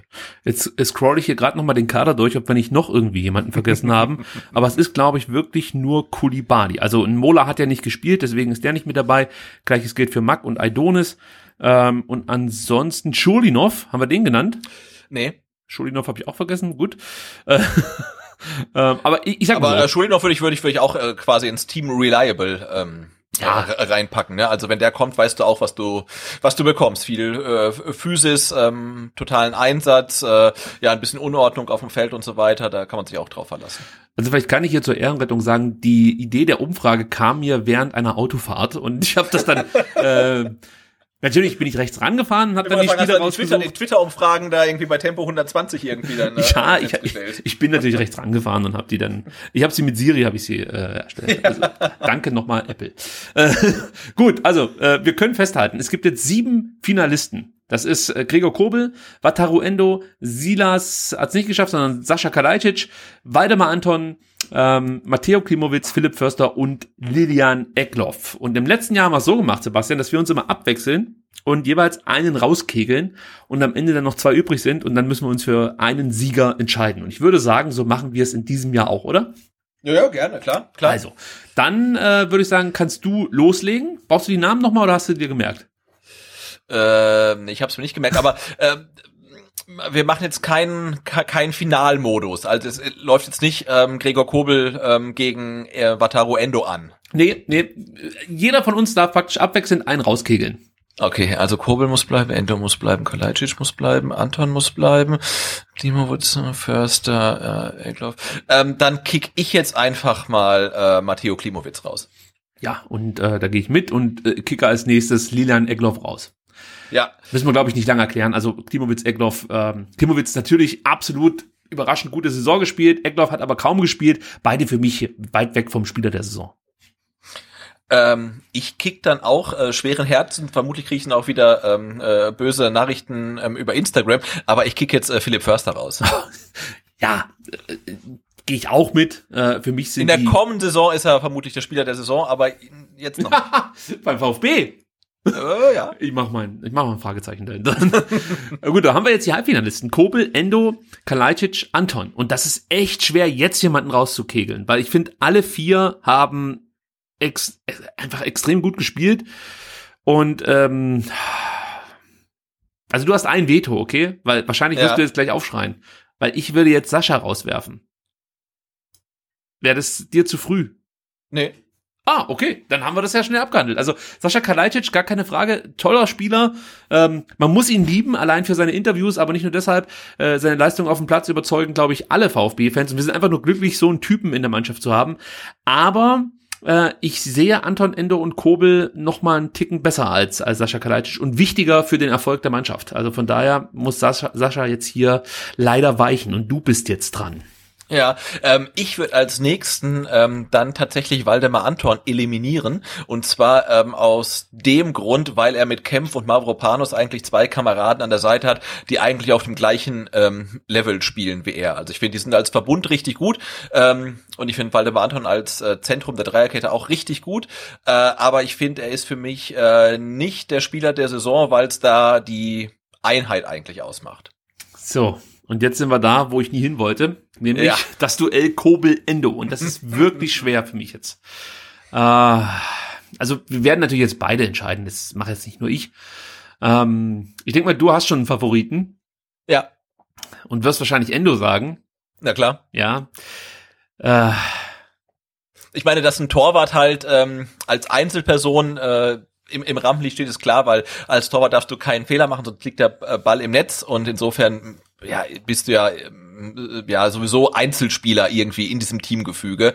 Ähm, aber ja, Wataru Endo finde ich einfach äh, brutal. Wir haben gemerkt, dass er ohne Mangala nicht mehr ganz so gut ist, ähm, aber auch ich finde, daran hat er sich jetzt irgendwie ein bisschen angepasst und äh, ja, stopft halt äh, die Löcher. Ist jetzt, finde ich, gegen Ende der Saison ohne Mangala auch wieder stärker geworden und äh, also ich bin einfach großer Endo-Fan. Äh, ich habe ein Trikot von ihm, ich mag seinen Instagram-Account, ich, ich finde das alles großartig. Ja, das spricht natürlich schon alles für Endo. Ich muss das nochmal ganz kurz äh, vielleicht für mich einordnen.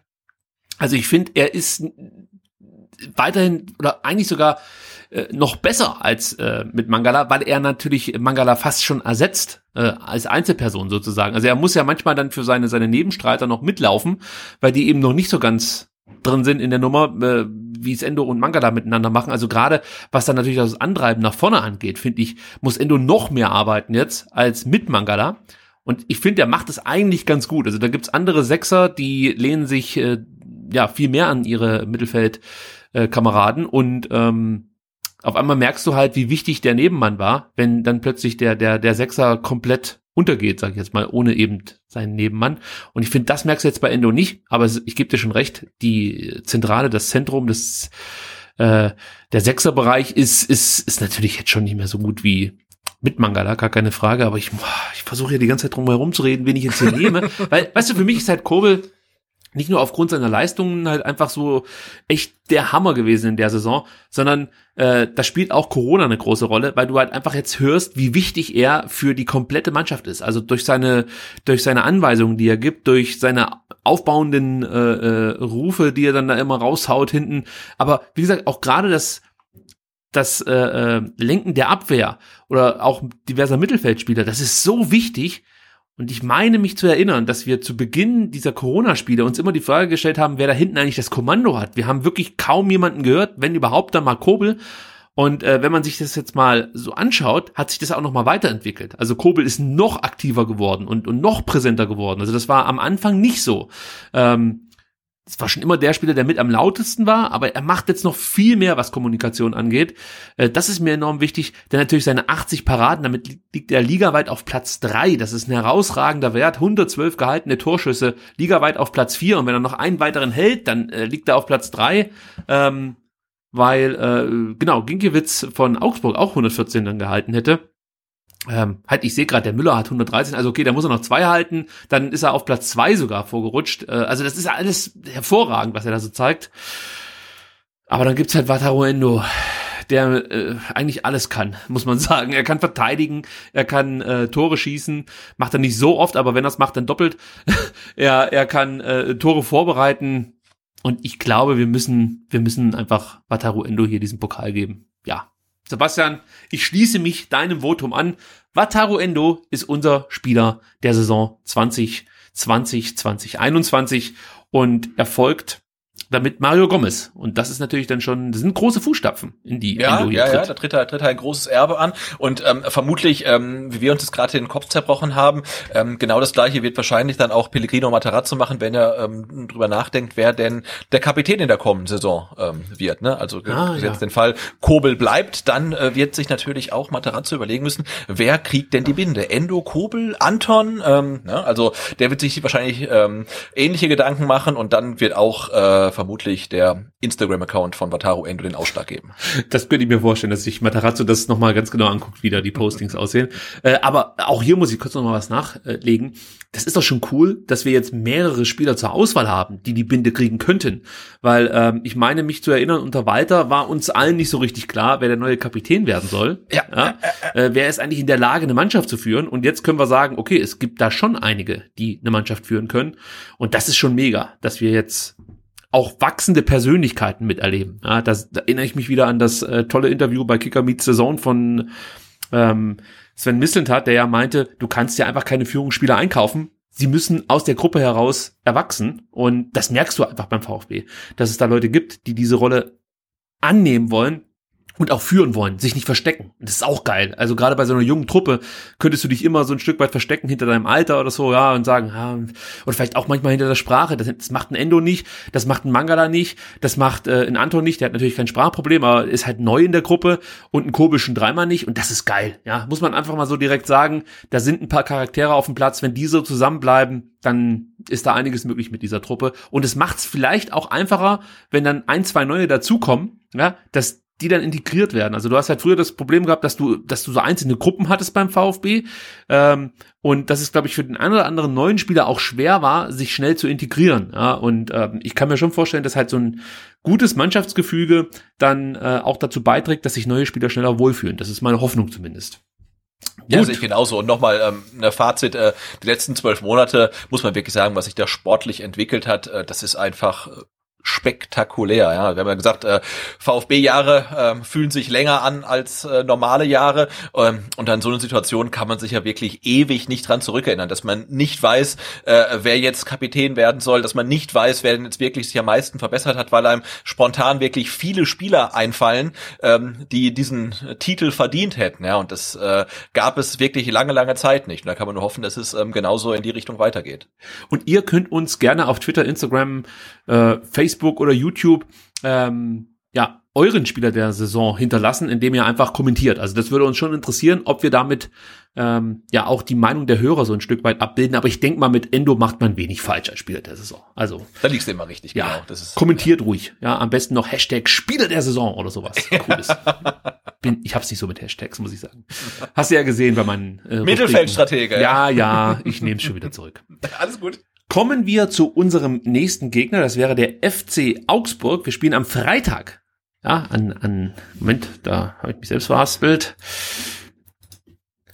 Kommen wir zu unserem nächsten Gegner, dem FC Augsburg. Wir spielen am Freitag, den 7. Mai gegen Augsburg. Das Ganze kann man dann wieder auf The Zone schauen ab 20.30 Uhr. Und wenn ihr noch kein Probe-Abo hattet, könnt ihr eins abschließen und könnt das Spiel sogar für Umme sehen. Also da freut sich der Schwab. Und ähm, Augsburg ähm, hat einen neuen Trainer, da haben wir letzte Woche schon drüber gesprochen, und zwar Markus Weinzier. Das wird uns gleich auch nochmal so ein bisschen beschäftigen, weil der Herr Weinzier schon wieder, zumindest bei mir, für Stirnrunzeln sorgt. Aber Sebastian, wusstest du, dass ich Augsburgs Aufstieg, schwierig, äh, am 8. Mai, also einen Tag nach dem Spiel, zum zehnten Mal bereits jährt. Davon war ich echt überrascht. Äh, ja, ich habe das tatsächlich im Kicker gelesen. Ich glaube, so im äh, Umfeld des Weinziel-Interviews, da habe ich das gelesen. Äh, war aber auch überrascht. Ja, aber mittlerweile muss man sagen, wirklich, äh, ja, festes Mitglied der Bundesliga-Bande. Ne? Äh, ja, etablierte Bundesliga. Etabliert mit, mit Kleinmitteln, ja. Ja, wirklich überraschend. Ähm, und man muss ja ganz ehrlich sagen, also die Augsburger sind uns ja hier in Stuttgart nicht ganz so angenehm. Also da gab es ja schon häufig äh, wilde Ergebnisse, so möchte ich es mal sagen. Und der ein oder andere Trainer ähm, mhm. ja, musste danach auch gehen. Manchmal war man froh, aber die Ergebnisse waren halt äh, eher ausbaufähig, so möchte ich es mal sagen. Ja, jetzt sind die Vorzeichen etwas anders. Der VfB gesichert äh, im Mittelfeld. Augsburg kämpft noch ums Überleben, so möchte ich es mal sagen. Hat aktuell 33 Punkte, Platz 13, allerdings nur vier Punkte Vorsprung vor Platz 16. Da ist also äh, ja noch etwas Arbeit nötig, so möchte ich es mal sagen. Ich denke mal, einen Sieg brauchen sie noch, um dann auch gerettet zu sein. Ähm, FC Augsburg hat auch die letzten vier Spiele nicht gewinnen können, dreimal verloren, einmal unentschieden, ähnlich wie wir. Wo siehst du denn jetzt aktuell die Vorteile? Also gerade wenn man berücksichtigt, dass Augsburg jetzt den Coach nochmal gewechselt hat, ähm, siehst du trotzdem beim VfB ja die Vorteile oder meinst du, dass Augsburg zum richtigen Zeitpunkt diesen Wechsel vollzogen hat? Mm, ja, eigentlich kommt der Wechsel ja, also wenn du nochmal einen Trainer wechselst, ist es ja vier Spieltage, nee, drei Spieltage vor Schluss, eigentlich viel zu spät. Ähm, jetzt führt ja Augsburg und auch der Herr Weinzel das Argument an, dass man sich ja schon so gut kennt und deswegen braucht man keine ähm, Eingewöhnungszeit. Aber ähm, also ich sehe tatsächlich äh, den Vorteil auf Stuttgarter Seite. Du hast ein Heimspiel, klar, ohne Fans, aber du hast ein Heimspiel ähm, und du hast jetzt ja auch ja nach vier Niederlagen in Folge jetzt zum ersten Mal auch wieder einen Gegner vor, vor der Brust, mit dem du ja zumindest auf Augenhöhe eigentlich bist, äh, wenn nicht gefühlt vielleicht sogar ein bisschen besser. Und ähm, also ich hoffe da schon drauf, dass der VfB äh, die Negativserie am Freitagabend äh, beenden wird. Glaubst du, dass diese Quasi-Quarantäne, die ja jetzt schon seit 2. Mai, glaube ich, läuft, äh, dass die irgendwie Einfluss hat auf, auf das Spiel. Also ich möchte jetzt nicht schon wieder damit anfangen, dass das letzte Mal, als die Spieler in Quarantäne mussten, nämlich vor dem Restart 2020, ähm, ja, dass es dann für den VfB nicht so gut lief. Aber meinst du, das könnte jetzt irgendwelche Auswirkungen haben? Also ich glaube, dass halt so eine so eine Quasi-Quarantäne ähm, Mannschaften, die ganz unten drin stehen, ähm, ja hilfreich sein könnte. Ne? Jetzt gerade Berlin, die waren ja tatsächlich in Quarantäne, wenn auch nicht zusammen, sondern halt äh, ähm, jeder für sich. Aber die können jetzt ja wirklich so ein Turnier ausrufen. Ne? Die haben jetzt halt äh, noch äh, fünf Spiele zu spielen äh, innerhalb von ganz wenigen Wochen und äh, die haben jetzt quasi ihr eigenes kleines äh, Abstiegsturnier und ähm, das könnte vielleicht auch Augsburg ein bisschen helfen und beim VfB VfB eher hinderlich sein, weil man eigentlich keine Punkte mehr braucht und dann trotzdem so aus dem normalen Rhythmus rausgerissen wird. Aber das ist jetzt äh, äh reine reine Spekulation. Also ich glaube nicht, dass das irgendwelche Auswirkungen hat. Ich will noch mal ganz kurz zu Weinzel zurückkommen, denn ähm, ich habe dir ja vorhin die Frage gestellt, ob das jetzt der richtige Zeitpunkt war für einen Trainerwechsel. Ich ja, war schon überrascht, als man dann mit Herrlich äh, Schluss gemacht hat, wenn man das so sagen kann.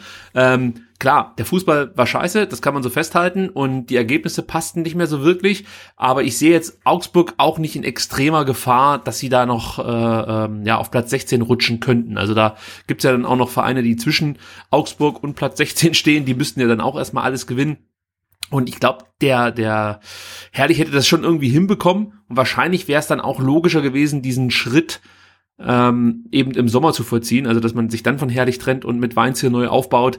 Äh, wenn ich das richtig verstanden habe, wollte Stefan Reuter auch nicht unbedingt sich von, von Heiko Herrlich trennen zum jetzigen Zeitpunkt, sondern das kam eher vom Präsidenten Klaus Hofmann, der unbedingt Weinziel wieder zurückholen wollte und äh, Reuter das ganze Thema so vielleicht ein Stück weit aufs Auge gedrückt hat. Also so habe ich das jetzt aus diversen Berichten ähm, rausgelesen. Das ist ja auch interessant, weil Stefan Reuter ja schon als der starke Mann in Augsburg gesehen wurde, wird, wie auch immer man das jetzt interpretieren möchte aktuell.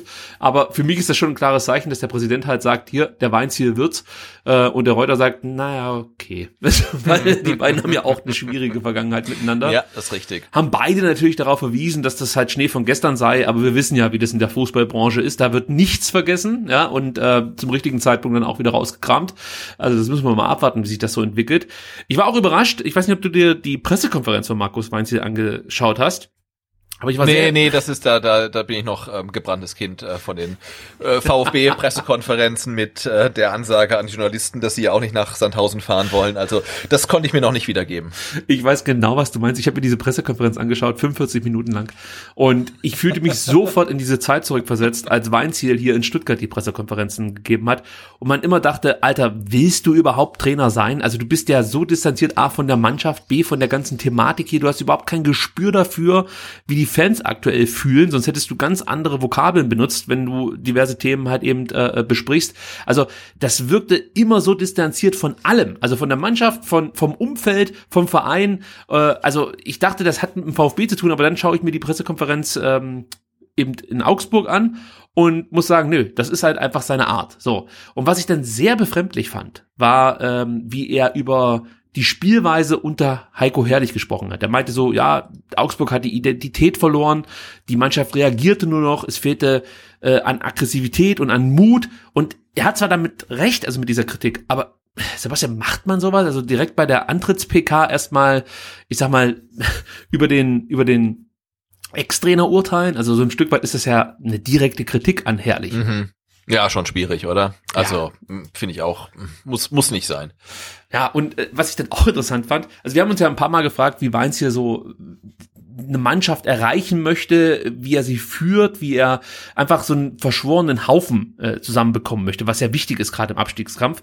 Und da fand ich sehr interessant, dass Weinziel offensichtlich darauf hofft, dass fünf, sechs Spieler, die ihn noch von früher kennen, sich daran erinnern, ja, dass man vor fünf Jahren oder so mal gemeinsam in den Europapokal eingezogen ist. Er sagt dazu, wenn du dadurch fünf, sechs Spieler begeistern kannst, kriegst du die anderen auch. Auf diesen Effekt hoffe ich. Also der Weinziel hofft auf den Effekt, dass sechs Spieler sagen, ach, weißt du noch, vor sechs Jahren mhm. sind wir mal unter Weinziel äh, in den Europapokal eingezogen. Also dann steigen wir auch nicht ab. Ich weiß nicht, also nenn mich naiv, aber schwierig, wenn du darauf hoffst, dass das der Effekt sein soll, den du äh, auslöst. Ich, ich, ich behaupte jetzt mal, da muss wahrscheinlich ein bisschen mehr kommen. Na, ich habe die PK ähm, zwar nicht gesehen, aber ich habe mir heute das ähm, Kicker-Interview äh, von von gestern äh, mit Markus Weinzel durchgelesen und ähm, das geht ja in genau dieselbe Richtung. Und äh, ich finde es auch äh, schwierig, dass er sich eigentlich nur äh, auf die Vergangenheit beruft. Wann, wann war er 2015 in Augsburg Trainer? wirklich sehr, sehr erfolgreich, ähm, keine Frage. Aber sich jetzt dann komplett auf diese Erfolge zu berufen, äh, das, das finde ich schwierig. Klar, es gibt immer noch fünf, sechs Spieler, die im Kader sind. Ähm, und wenn er, wenn, wenn die sich halt total freuen, dass er zurückkommt, ist das natürlich auch äh, gut und, und, und richtig und wichtig. Ähm, aber irgendwie fehlt mir da auch so der, der konkrete Plan für die Zukunft. Das ist so wie, ähm, er, er ist so ein, so ein Pächter von einer, von einer Diskothek, die früher mal gut lief und nach ihm ging irgendwie alles den Bach runter. Jetzt kommt er zurück und äh, will das Konzept von damals wiederbeleben. Aber irgendwie sind ganz neue Gäste da und es wird ganz andere Musik gespielt. Aber er will eigentlich genau das gleiche machen wie früher. Und ich bin mal gespannt, ähm, ob das äh, funktioniert. Und äh, du hast es ja angesprochen, ähm, ob man Heiko Herrlich ähm, wirklich äh, entlassen musste, weil ähm, dass das weil Augsburg ja eigentlich äh, gesichert ist, ähm, aber muss auch sagen, sie spielen jetzt gegen uns am Freitag, also gegen VfB, dann spielen sie gegen Werder Bremen, das ist halt ähm, die Mannschaft, die in der Tabelle drei Punkte hinter ihnen steht. Und am letzten Spieltag spielen sie gegen Bayern München. Also es ist nicht unwahrscheinlich, dass man auch aus den letzten drei Partien keinen Punkt mehr holt. Und insofern muss man irgendwie noch ein Zeichen setzen. Ob das Zeichen unbedingt Markus Weinziel sein muss, äh, ach, bezweifle ich, aber das hat dann der Klaus Hoffmann irgendwie anders gesehen. Ja, das Ding ist halt, ähm, die anderen müssen ja auch erstmal punkten. Und wenn man sich da so das Restprogramm anschaut, ja, weiß ich nicht. Also du hast Bremen, Bielefeld äh, und Köln, die praktisch mehr Punkte holen müssen. Ach, ich, also ich wäre jetzt nicht ganz so pessimistisch gewesen unter Herrlich. Ich glaube, das hätte gereicht. Äh, aber ich kann schon verstehen, dass man halt sagt, okay, wenn wir mit Weinziel 2021, 22 neu starten wollen. Äh, und aktuell ist halt einfach der Wurm drin. Und wir wissen natürlich auch nicht, wie es innerhalb der Mannschaft so lief. Also es kann natürlich auch sein, dass die Mannschaft schon keinen Bock mehr hatte auf fertig, äh, dass du dann diesen Wechsel vorziehst. Aber es kann natürlich voll in die Hose gehen auf der anderen Seite.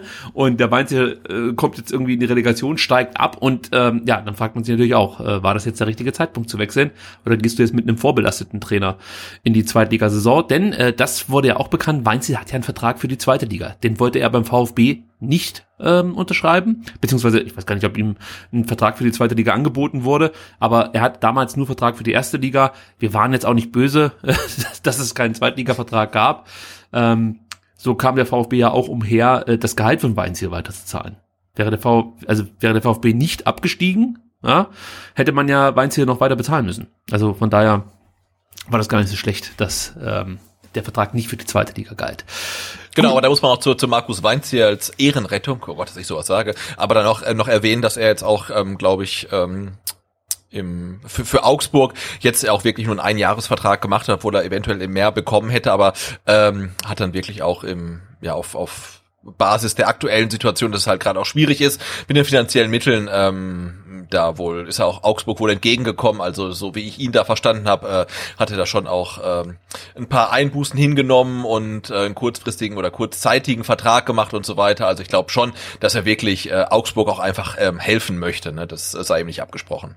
Ja, also äh, wir wünschen ihm viel Glück, allerdings erst ab äh, Spieltag genau. 33, wenn es nach uns geht. Äh, gut, äh, ich habe mir natürlich Gedanken gemacht, wie könnte Weinz hier jetzt spielen lassen, ist natürlich echt schwer zu sagen. Ähm, wie sich jetzt das alles taktisch verändert im Vergleich zu Herrlich. Ich vermute mal, weil Mainz hier da so ein paar Mal drauf abgezielt hat, ähm, dass man da wirklich auf die Grundtugenden setzen wird. Das heißt, hinten sicher stehen und dann eben auf Konter setzen, aggressiv spielen. Vielleicht sind sie sogar überhart, könnte ich mir gut vorstellen. Mainz hier spricht davon, dass man wieder Spaß am Zweikampf haben möchte in Augsburg. Das deutet schon darauf hin, dass man äh, zum einen versucht, sag ich mal, eine ähnliche Spielweise wie früher unter Weinzel aufzuziehen. Andererseits möchte man halt wirklich dem Gegner dann auch wehtun. So interpretiere ich das zumindest.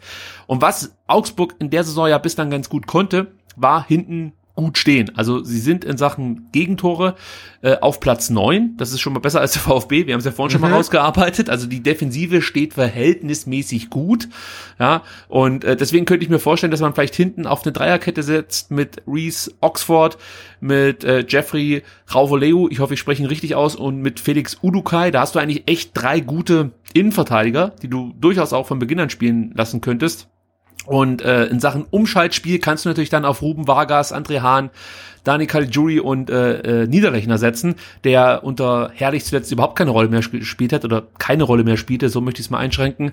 Und ähm, ja, ob er es dann wirklich so angeht, sprich den VfB ein Stück weit spiegelt mit äh, zwei, ich glaube nicht, dass er die als Wingback einsetzen würde, die zwei Außenbahnspieler, sondern dann schon eher etwas defensiver orientierter, also gerade dann ein Caligiuri vielleicht überraschenderweise auf der linken Seite plötzlich zum Vorschein kommt, statt auf der rechten Seite, ach, da bin ich echt mal gespannt, ja. Offensiv sieht's nicht ganz so gut aus, es ist die drittschlechteste Offensive der Liga. Ähm, ja, und was das, was das Erspielen von Chancen angeht, da haben sie halt einfach Probleme. Also sie spielen fast nur lange Bälle, haben dadurch extrem viele Ballverluste, sind anfällig über die Flügel. Deswegen auch mein Gedanke, ob man vielleicht dann hinten auf eine Dreierkette setzt und dann den Flügel einfach etwas äh, äh stärker besetzt mit Caligiuri und auf der anderen Seite mal gucken. da, da fehlt mir, ja, mir fehlt natürlich jetzt dann auch der Blick auf Augsburg, um ja. einschätzen zu können, wer kann da welche Rolle jetzt spielen, weil ich glaube, du musst ein bisschen erfinderisch werden, was die linke Seite angeht. Äh, und, und Caligiuri kann auch links spielen, deswegen würde ich mich nicht wundern, wenn der plötzlich auf links als Überraschung dann äh, auftaucht. Müssen wir mal abwarten.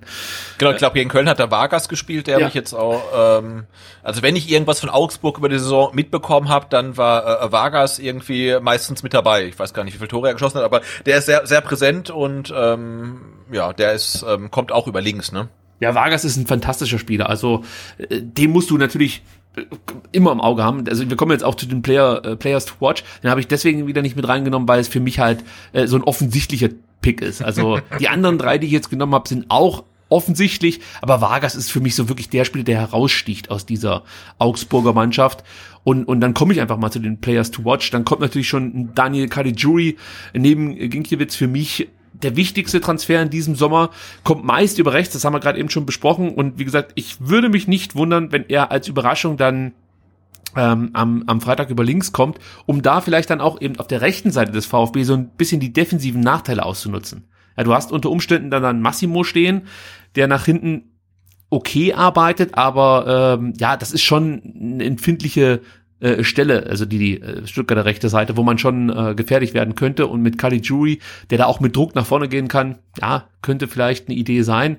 Ähm, ja, extrem zweikampfstarker Spieler, sehr robust, stark im Luftzweikampf, super Schuss, super Standards, gute Dribblings. Also Caligiuri ist eigentlich schon wirklich echt ein guter Spieler, ist natürlich jetzt nicht mehr der allerjüngste, aber man muss sagen, ähm, man merkt es ihm jetzt noch nicht so extrem an.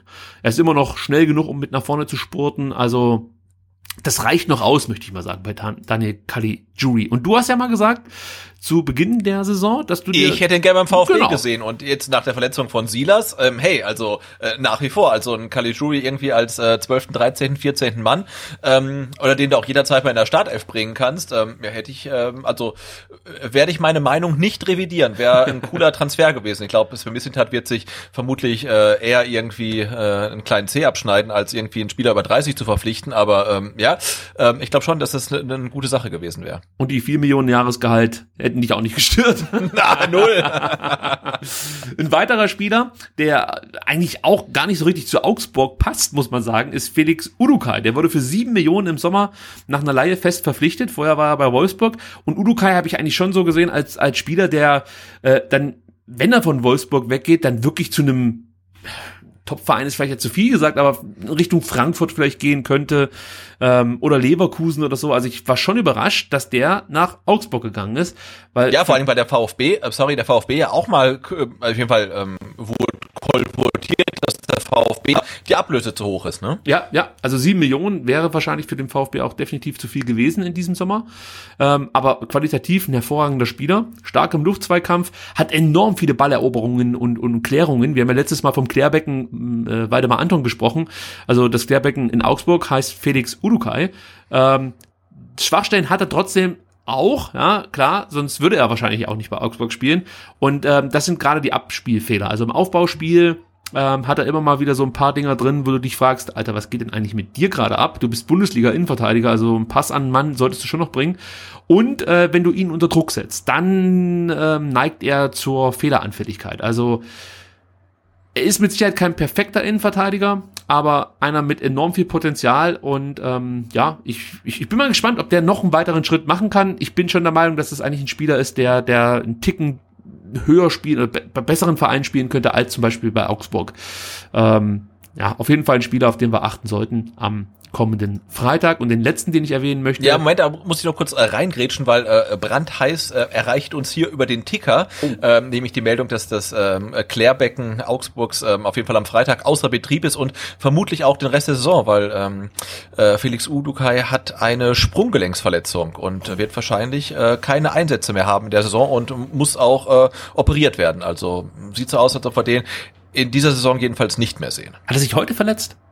Ähm, nee, ich weiß nicht. Also hier schreibt die, die Zeitung, deren Namen wir nicht nennen dürfen, äh, äh, äh, schreibt, ähm, eine Sprunggelenksverletzung macht weitere Einsätze in der Saison unmöglich. Zuletzt fehlte Udukai äh, bereits im Training. Und auch gegen Köln hat er ja nicht gespielt, ne? Aber ich meine, da hat er äh, eine Gelbsperre abgesetzt. Ah, okay.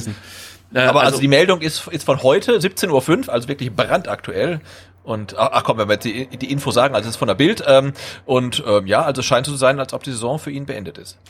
Okay, also dann vergesst das mit der mit der Dreierkette. ähm, Weinziel spielt hinten mit Viererkette. Äh, wie die sich dann, ja, wie, genau, wie die sich dann genau aufstellt, müssen wir mal abwarten. Aber vergesst alles, was ich über Udukai gesagt habe. Unwichtig. Raphael Ginkiewicz, den müssen wir noch erwähnen. Der kam im Sommer ablösefrei von Union. Auch da muss man ganz ehrlich sagen, also Ginkiewicz hat ja schon für, Union hervorragend gehalten. Ja, man hat sich schon gewundert, dass er dann weggeht von Berlin und man dachte so, wenn er weggeht, dann irgendwie zu einem besseren, größeren Verein und so, dann geht er nach Augsburg. Da habe ich gedacht, das gibt's doch überhaupt nicht. Dann kannst du doch gleich in Berlin bleiben. Da hast du zumindest den cooleren Verein, also was die Fans angeht. Und äh, ich glaube, da hätten's ähm, ja, ich glaube, da hätte da einfach eine Legende werden können bei Union Berlin und ähm, hat er aber nicht gemacht. Jetzt ist er in Augsburg und man sieht auch da wieder, wie gut der eigentlich ist. Also mega stark auf der Linie, auch gute Abschläge, ist in Augsburg auch wichtig fürs Aufbauspiel. Spielt er immer wieder gute lange Bälle äh, und ist halt natürlich auch so von seiner Mentalität her ein ständiger Antreiber. Also jemand, der nie locker lässt und einfach so auch verkörpert, gewinnen, gewinnen zu wollen. Ja, also das ist einfach ein geiler Mann hinten drin. Äh, vielleicht vergleichbar mit Kobel, hat natürlich andere Stärken, aber auch er, wir haben es ja vorhin schon mal gesagt, mit 114 gehaltenen Schüssen, ligaweit Platz 2, 76 Paraden, ligaweit Platz 4. Und für eine Mannschaft, die unten drin steht, finde ich, sind 6 zu 0 Spiele auch nicht schlecht. Also Kobel hat zum Beispiel nur 5 mal zu 0 gespielt. Also äh, rundum ein hervorragender Torhüter, der uns das Leben schwer machen wird. Da bin ich mir sicher. Ja, total. Und dass dieser, dass dieser Tausch äh, äh, Gikiewicz gegen Lute für beide Keeper und für beide Vereine irgendwie Erfolg hat, das hätte ich vor der Saison sicherlich nicht geglaubt. Aber es hat tatsächlich funktioniert. Ja, also da gebe ich dir recht. Bei Lute war ich auch eher skeptisch. Äh, dann kam Karius, da habe ich mir gedacht, naja, der wird wahrscheinlich dann Aha. irgendwie äh, die Nummer eins für sich beanspruchen und wird das auch irgendwie hinbekommen, dass er da regelmäßig spielt. Aber der Lute echt stark in äh, Berlin, muss man sagen. Also ja, es ist eine Win-Win-Situation für beide Vereine und natürlich auch für die Torhüter. Gut, Sebastian, dann kommen wir zu unserem Startelf-Tipp. Und das wird diesmal echt schwer, denn wir mussten heute lesen, Gonzalo Castro, Momo Sissé und Nico Gonzalez fallen für Freitag auf jeden Fall aus. Bei Bona Sosa muss man abwarten. Der hat ja nach seiner Kapselverletzung im Knie am Dienstag, am Montag Sprunggelenksprobleme gemeldet und soll wohl am Mittwoch wieder ins Teamtraining einsteigen. Und jetzt ist halt die Frage, ob er dann bis Augsburg einsatzbereit sein wird. Also er wird, denke ich mal, auf jeden Fall im Kader sein. Ähm, aber ob er von Beginn an spielen kann, wissen wir nicht so genau. Das macht natürlich jetzt die Aufgabe für uns nicht unbedingt leichter, mhm. wen wir in unsere Startelf packen. Ich mach's mal schnell. Kobel, Mafropanus, Anton, Kempf, Endo, das ist safe, oder? Ja, klar. So. Ja. Die erste Frage, die wir uns stellen müssen, wer spielt neben Endo? Ahamada ist mhm. gesperrt, Castro verletzt. Das heißt, eigentlich kommt nur Karasor in Frage, oder? Ja. Okay, dann haben wir das auch schon geklärt. Das geht ja hier rucki zucki. ich wollte sagen, ich meine, je weniger Spieler noch fit sind, desto einfacher wird's ja auch irgendwie. Das ne? stimmt. das stimmt. Ähm, jetzt halt die Frage, die Wingback-Position. Was machen wir da? Also Sosa Wissen wir nicht so genau? Nee, ähm, ähm, ähm, für, ähm, ich würde sagen, Kulibadi startet. Auf links. Auf links, ja. Schulinov, keine Chance. Äh, nee, glaube ich nicht. Also ich würde ihm eine Chance geben, aber ich glaube, Materazzo gibt ihm keine Startelf-Chance. Das ist echt schwer zu sagen. Also Kulibadi, da hoffe ich jetzt einfach darauf, dass ihm die äh, Pause jetzt gut getan ja. hat. Er wirkte ja etwas überspielt, beziehungsweise irgendwie nicht mehr ganz so, so frisch und ähm, ja, alles ein bisschen ausrechenbar, äh, teilweise auch ich möchte nicht sagen lustlos, aber das war, weißt du, es war immer so dieselbe, dieselbe Herangehensweise und da, da hat mir ein bisschen was gefehlt, muss ich ganz ehrlich sagen. Ähm, aber Pellegrino Materazzo hat ja ähm, Kulibali gegen Leipzig auch 88 Minuten auf dem Platz gelassen, bevor er dann Schulinov eingewechselt hat. Und ich glaube, wenn er mit dem Gedanken spielen würde, ähm, Schulinov als Starter mal kommen zu lassen, dann ähm, hätte er den Wechsel früher vollzogen, weil dann hat er relativ schnell gesehen, dass Kulibali gegen Leipzig jetzt wirklich, ja, da auf, auf verlorenen Posten irgendwie steht. Insofern glaube ich nicht, ähm, dass Schulinov eine große Startelf-Chance hat. Also nehmen wir Kulibali und auf rechts Massimo. Äh, ja, würde ich sagen ja, auch da gibt's, glaube ich, nicht allzu viele Optionen, äh, wie man da sonst so bringen könnte. Wenn Kulibadi auf links spielt, hast du auf rechts eigentlich äh, als Alternative, Cissé fällt weg. Wen hast du denn da noch neben Massimo? Ja, ich meine, du kannst halt Stenzel bringen und dann irgendwie defensiver das Ganze irgendwie spielen, ne? Ja, sehe ich gerade ehrlich gesagt auch nicht. Also da hat mir Massimo eigentlich ganz gut gefallen. Also es war natürlich jetzt ja. nicht herausragend, aber es war schon okay. Ähm, gut, dann kommen wir zu den Achtern. Förster ist für mich da gesetzt und dann ist die Frage, die Davi oder Klimowitz. Ja. Mhm. Ja, ich will dir das jetzt überlassen. Ich habe ja Förster äh, genannt. Also den anderen Achter, den musst du hier schon auswählen. Ja. Ähm, komm, ich sag, ich sag äh, die Davi. Ja, schließe ich mich an. Äh, also ich glaube, Dimo Weil ich glaube, ja. gegen Augsburg musst du halt auch ein bisschen das Spiel, Spiel machen, vielleicht ein bisschen Kreativität mit, mit reinbringen. Ähm, strategisch ähm, denken, Sebastian. Strategisch denken. Da brauchst einen Hashtag Mittelfeldstrategen und da ist der Andi Davi genau der Richtige. So sieht's aus. Und im Sturm von, ich glaube, da gibt's keine andere Option. Ja, ähm, Sascha Kalajdzic ist gesetzt. Dann blicken wir jetzt mal auf die aktuelle Lage, wenn es um die Saison 21-22 geht. Da gibt's nämlich wieder ein paar interessante Meldungen, Sebastian. Unter anderem geht's mal wieder um Mark Oliver Kempf. Und zwar haben wir jetzt schon ein paar Mal darüber gesprochen, dass Kempf einige Interessenten hat, also unter anderem Eintracht Frankfurt, Lazio Rom ist interessiert und ähm, der VfB versucht irgendwie den auslaufenden Vertrag mit Marc, Marc Oliver Kempf zu verlängern, also auslaufend im Sinne von der Vertrag Ende 2022 und man versucht natürlich jetzt nicht ins letzte Vertragsjahr zu gehen, sondern möchte mit Marc Oliver Kempf vorzeitig bis 2024 verlängern ähm, und das Ganze äh, hakt so ein Stück weit an einer gewünschten Ausstiegsklausel von Marc Oliver Kempf, die dem VfB zu niedrig zu sein scheint. Und ähm, diese Woche wurde bekannt, dass es auch jetzt wieder eine Ausstiegsklausel gibt bei Marc Oliver Kempf und die soll angeblich bei 5 Millionen Euro liegen. Ich muss gleich dazu sagen, es gibt auch andere Berichte, die sprechen von einer zweistelligen ähm, Ablösesumme, ähm, bei der die Ausstiegsklausel liegen sollte. Äh, so genau wissen wir es jetzt nicht, aber es ist schon, es ist schon ein bisschen ärgerlich, dass Kempf wohl aktuell eine Ausstiegsklausel hat, die bis Anfang Juni gezogen werden kann. Und ich behaupte jetzt einfach mal, sollte es stimmen, dass diese Ausstiegsklausel bei 5 Millionen Euro liegt, wird es schwer für den VfB hier, ähm, ja, ich sag mal, ein Veto einzulegen und äh, kämpft bei Interesse anderer Vereine davon zu überzeugen, ähm, ja, nicht zu wechseln. Also gerade wenn es Frankfurt ist und die Aussicht auf Champions League da ist, könnte ich mir gut vorstellen, dass das Kämpf jetzt vielleicht den Verein verlassen könnte, oder?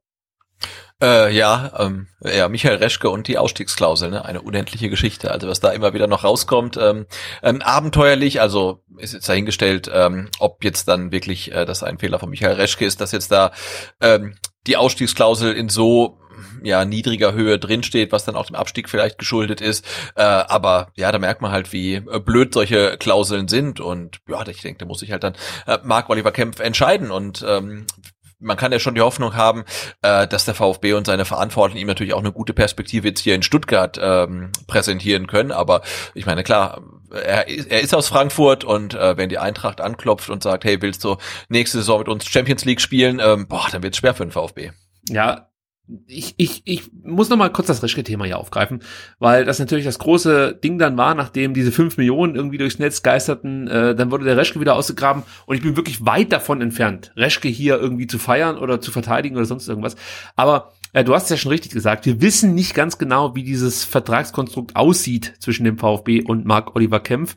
Und äh, es gab ja jetzt auch schon diverse Spielerberater, die in Podcasts darüber gesprochen haben, wie das immer aussieht, wenn man Verträge verhandelt. Das ist natürlich nicht so, dass da drinnen steht, also der Marc kann 2021 für 5 Millionen Euro gehen, sondern diese Klauseln sind versehen mit unendlich vielen Unterklauseln.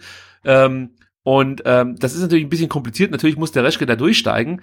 Aber ich habe mir halt die Frage gestellt, ob es vielleicht sein könnte, dass Reschkes Plan halt vorsah, mit Kempf schon 2020 zu verlängern. Ja, es könnte ja sein, ja, dass man sich damals überlegt hat, okay, pass auf, wir holen jetzt hier den, den Kempf, der hat 2019 eine Ausstiegsklausel, die liegt bei 14 Millionen, das war ja verbrieft oder ist verbrieft und ähm, sollte der VfB absteigen, halbiert die sich, auch das wissen wir. Äh, dann kann er für sieben Millionen bis zum 31. Mai 2019 wechseln. Davon hat er damals keinen Gebrauch gemacht. Und ähm, ich, ich, ich gehe einfach davon aus, dass Reschke damals dachte, ja, der VfB wird auf keinen Fall auf, äh, absteigen. Und ähm, wir werden mit Kempf dann 2020 verlängern. Und ja, warum, warum man das jetzt nicht getan hat, wenn man vielleicht schon gewusst hat, dass es ja eh ein bisschen knapp werden könnte, kann natürlich auch damit zusammenhängen, dass äh, Kempf A sich schwerer verletzt hat äh, im Spiel gegen Nürnberg was damals, da war es diese Schultergeschichte, dass er grundsätzlich in der äh, Zweitligasaison ein paar Verletzungen hatte und dass er vielleicht selber wusste, okay, pass auf, ich kann für fünf Millionen gehen, 2021, ich sehe jetzt aktuell keinen Grund, den Vertrag vorzeitig zu verlängern, außer man verbessert meine Bezüge. Vielleicht war der VfB dazu nicht bereit, eben aufgrund der Verletzungen, die vorlagen. Und jetzt sitzt halt Kempf am längeren Hebel. Ja, ist natürlich auch das gute Recht des Spielers. Also ich tue mich hier ein bisschen schwer damit, die Situation für mich zu bewerten. Also rein sportlich wäre es ne, wär's ein Verlust für den VfB, gerade wenn er für fünf Millionen gehen würde, aber ich, ich sehe jetzt hier irgendwie nicht unbedingt direkt einen Schuldigen. Also ich glaube, dass es gang und gäbe, dass es solche Klauseln gibt, die oft dann auch äh, ja eher für den für den Verein äh, zum Nachteil gereichen. Manchmal musst du solche Klauseln auch eingehen, um gewisse Spiele überhaupt erst verpflichten zu können. Man darf auch nicht vergessen, als Kemp verpflichtet wurde, lag sein Marktwert bei um die vier Millionen. Es ist schwer zu beurteilen. Es ärgert mich halt einfach, dass wir jetzt in der Situation sind, dass mit Kempf mehr oder weniger Nägel mit Köpfen gemacht werden muss. Ansonsten ist der sehr wahrscheinlich im Sommer weg. Blöde Situation für den VfB. Ja, absolut. Und das lässt sich halt festhalten, dass, glaube ich, äh, äh, Michael Reschke halt ähm, lieber zu irgendwelchen Ausstiegsklauseln im Vertrag äh, als Werkzeug gegriffen hat, als zum Beispiel Nancy Missint hat, der, so wie es jetzt zumindest rüberkommt, äh, Ausstiegsklauseln irgendwie generell ablehnt. Also so klingt es jedenfalls nach außen. Ähm, und in, in jedem Reschke-Vertrag äh, scheinen irgendwie äh, eine oder fünf Klauseln zum Ausstieg irgendwie drin zu stehen ja, also müssen wir mal abwarten, wie sich das jetzt gestaltet. Also vielleicht kommt dann auch irgendwann mal die Meldung, der VfB hat sich mit Mark Oliver Kempf irgendwie geeinigt und der Vertrag wurde verlängert. Das wäre natürlich am besten. Und ansonsten heißt es jetzt erstmal abwarten. Ähnliches gilt für Konstantinos Mafropanos. Äh, da haben wir auch schon mal drüber gesprochen, dass der VfB natürlich gerne halten wollen würde und äh, dass Mafropanos selbst Interesse hat, hier beim VfB zu bleiben. Auch das äh, hat er selbst, äh, ich weiß es gar nicht mehr mit welchem äh, Portal er da gesprochen hat, aber es hat er selbst hinterlegt, also er würde gern beim VfB ein weiteres Jahr bleiben. Und jetzt öffnet sich wohl die Tür für den VfB Stuttgart, denn es gibt Signale von Arsenal, dass man vielleicht bereit wäre, ähm, Mafopanos für ein weiteres Jahr zu verleihen, sogar eine Kaufoption scheint möglich für den VfB. Ist jetzt die Frage, Sebastian, also Wäre das für dich ein Deal, den du definitiv eingehen würdest? Oder sagst du, ja, vielleicht muss der VfB da auch noch was Festerem suchen? Weil wir wissen natürlich nicht, wie hoch die Kaufoption liegen wird bei Mafropanos. Vielleicht mal so ein paar Eckdaten, damit du das Ganze besser einschätzen kannst. Also die Leihgebühr für 2021 lag bei 250.000 Euro. Und aktuell, wenn man den Transfermarkt äh, Marktwert nimmt, liegt Mafropanos dort bei 6 Millionen. Deswegen gehe ich mal davon aus, dass so eine Kaufoption wahrscheinlich zwischen 7 und 10 Millionen verankert werden würde. Äh, also ist das für dich ein Deal, den der VfB eingehen muss? Oder sagst du, na, vielleicht gucken wir einfach nach, nach anderen Möglichkeiten?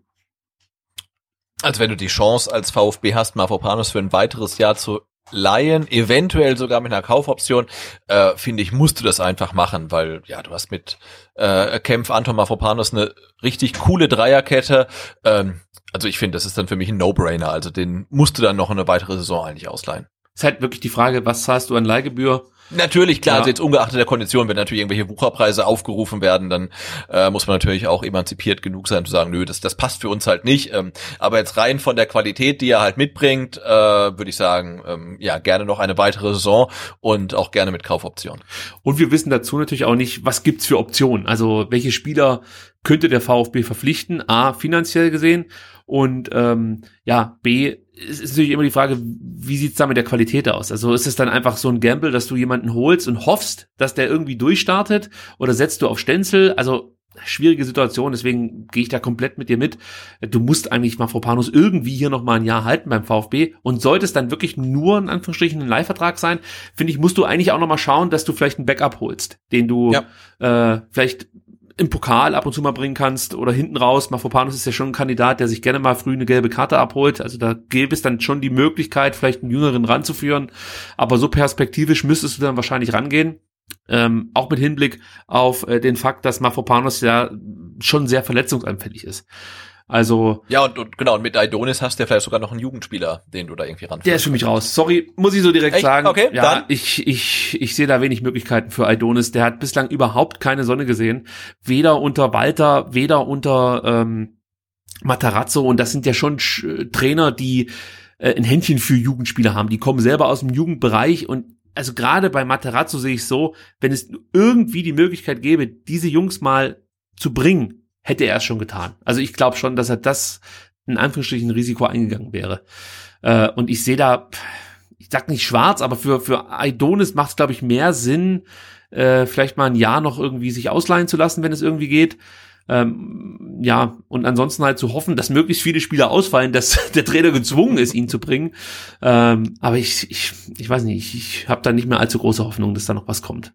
Ja, vielleicht täusche ich mich auch und gerne täusche ich mich, weil ich freue mich natürlich, wenn hier Leute aus der Jugend dann ähm, den Durchbruch schaffen und und und äh, die Möglichkeit haben, dann auch bei den Profis zu spielen.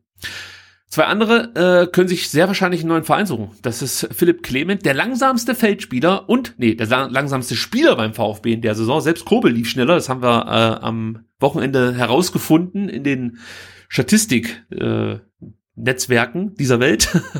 und Erik Tommy, beiden droht so ein Stück weit das aus. Äh, vieles deutet darauf hin, auch äh, ja, der Fakt, dass beide eigentlich kaum noch Einsatzzeiten bekommen haben. Klar, Tommy durfte in Berlin spielen von Beginn an, aber danach dann ähm, wurde er nicht mehr eingesetzt, hat noch nicht mal ein paar Minuten gekriegt gegen Leipzig, also scheint irgendwie weg vom Fenster zu sein. Ja, irgendwie schade, aber andererseits auch nachvollziehbar. Also beide haben es beim VfB dann nicht so richtig auf die Kette bekommen, oder?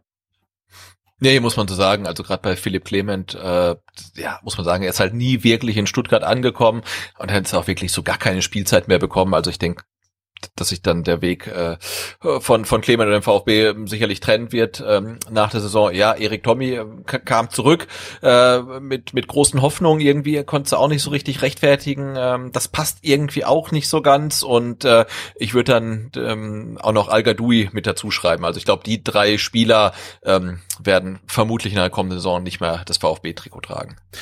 Ja, bei al bin ich gespannt, weil sich ja Mafropanus, ach, ich, also ich weiß auch nicht, warum ich immer auf Mafropanus komme, wenn ich von Materazzo spreche. weil, ich wollte sagen, willst du jetzt al zum, zum Rechtsverteidiger umschulen?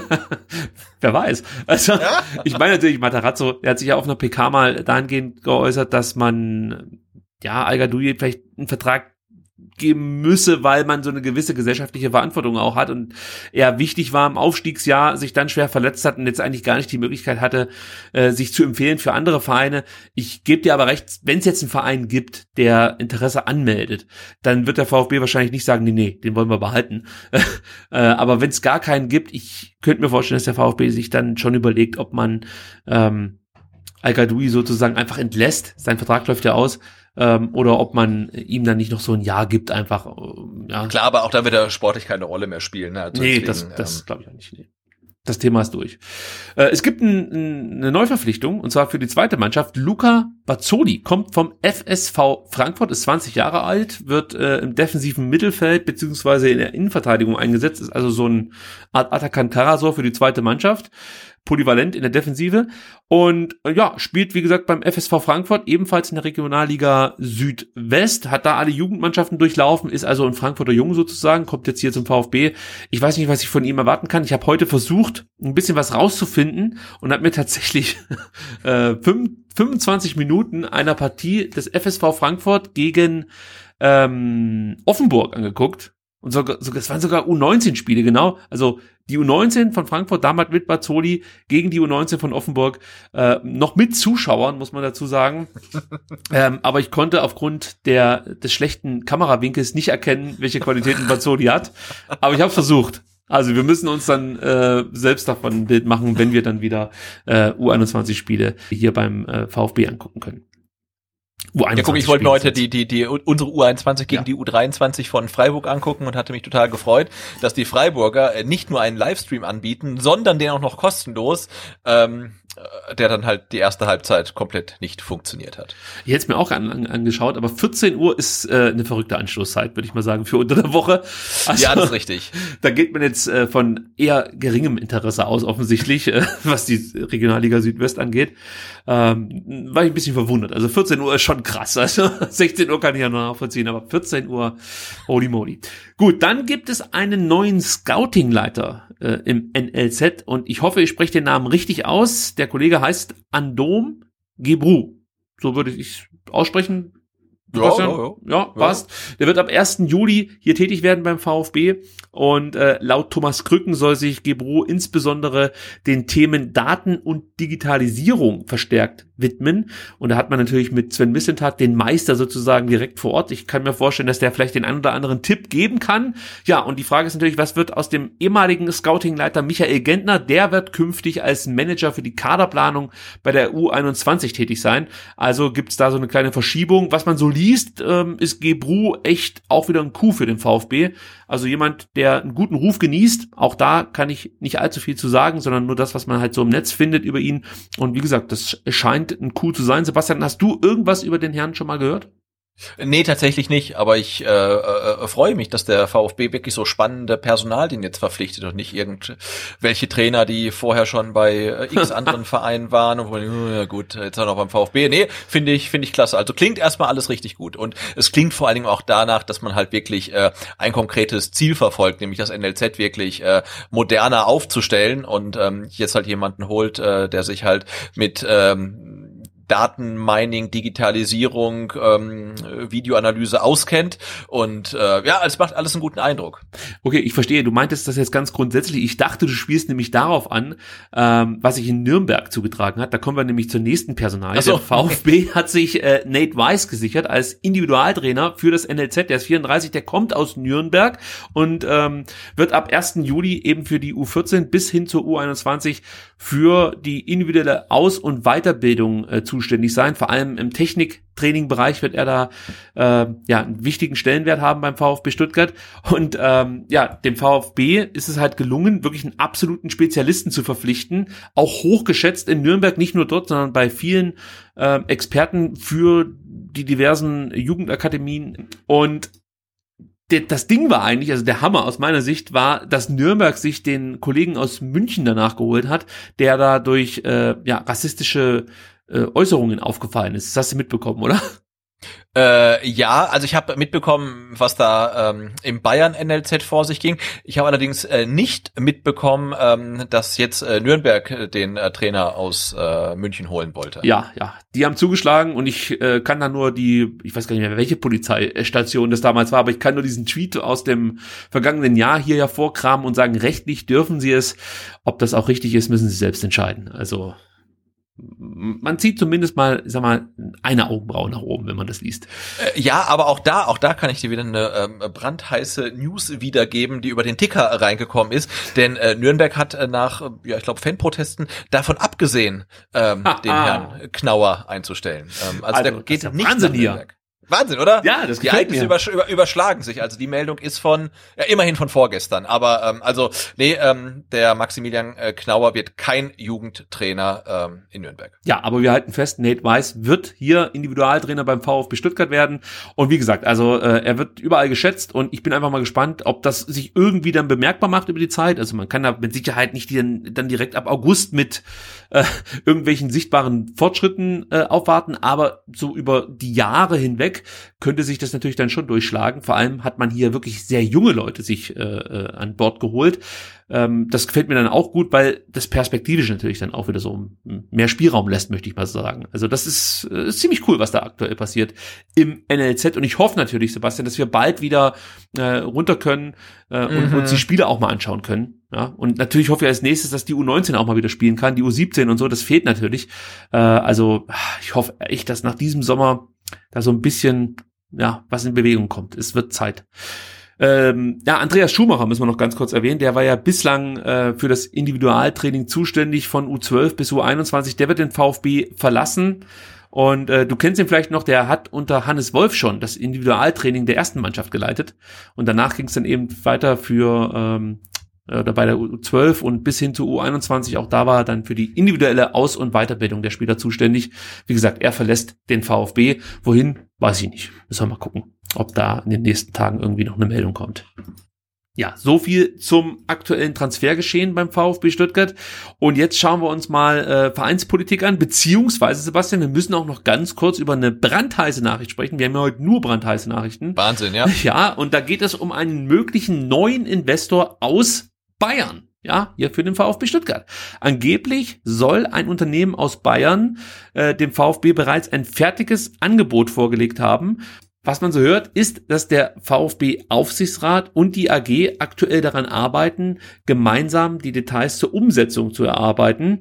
Und äh, man hört einerseits, es könnte jetzt ganz schnell gehen. Ich habe heute auch schon gelesen, das könnte einige Wochen dauern, bis dann äh, Vollzug vermeldet wird. Aber Fakt ist, es scheint endlich wieder Bewegung in die Sache Investor zu kommen.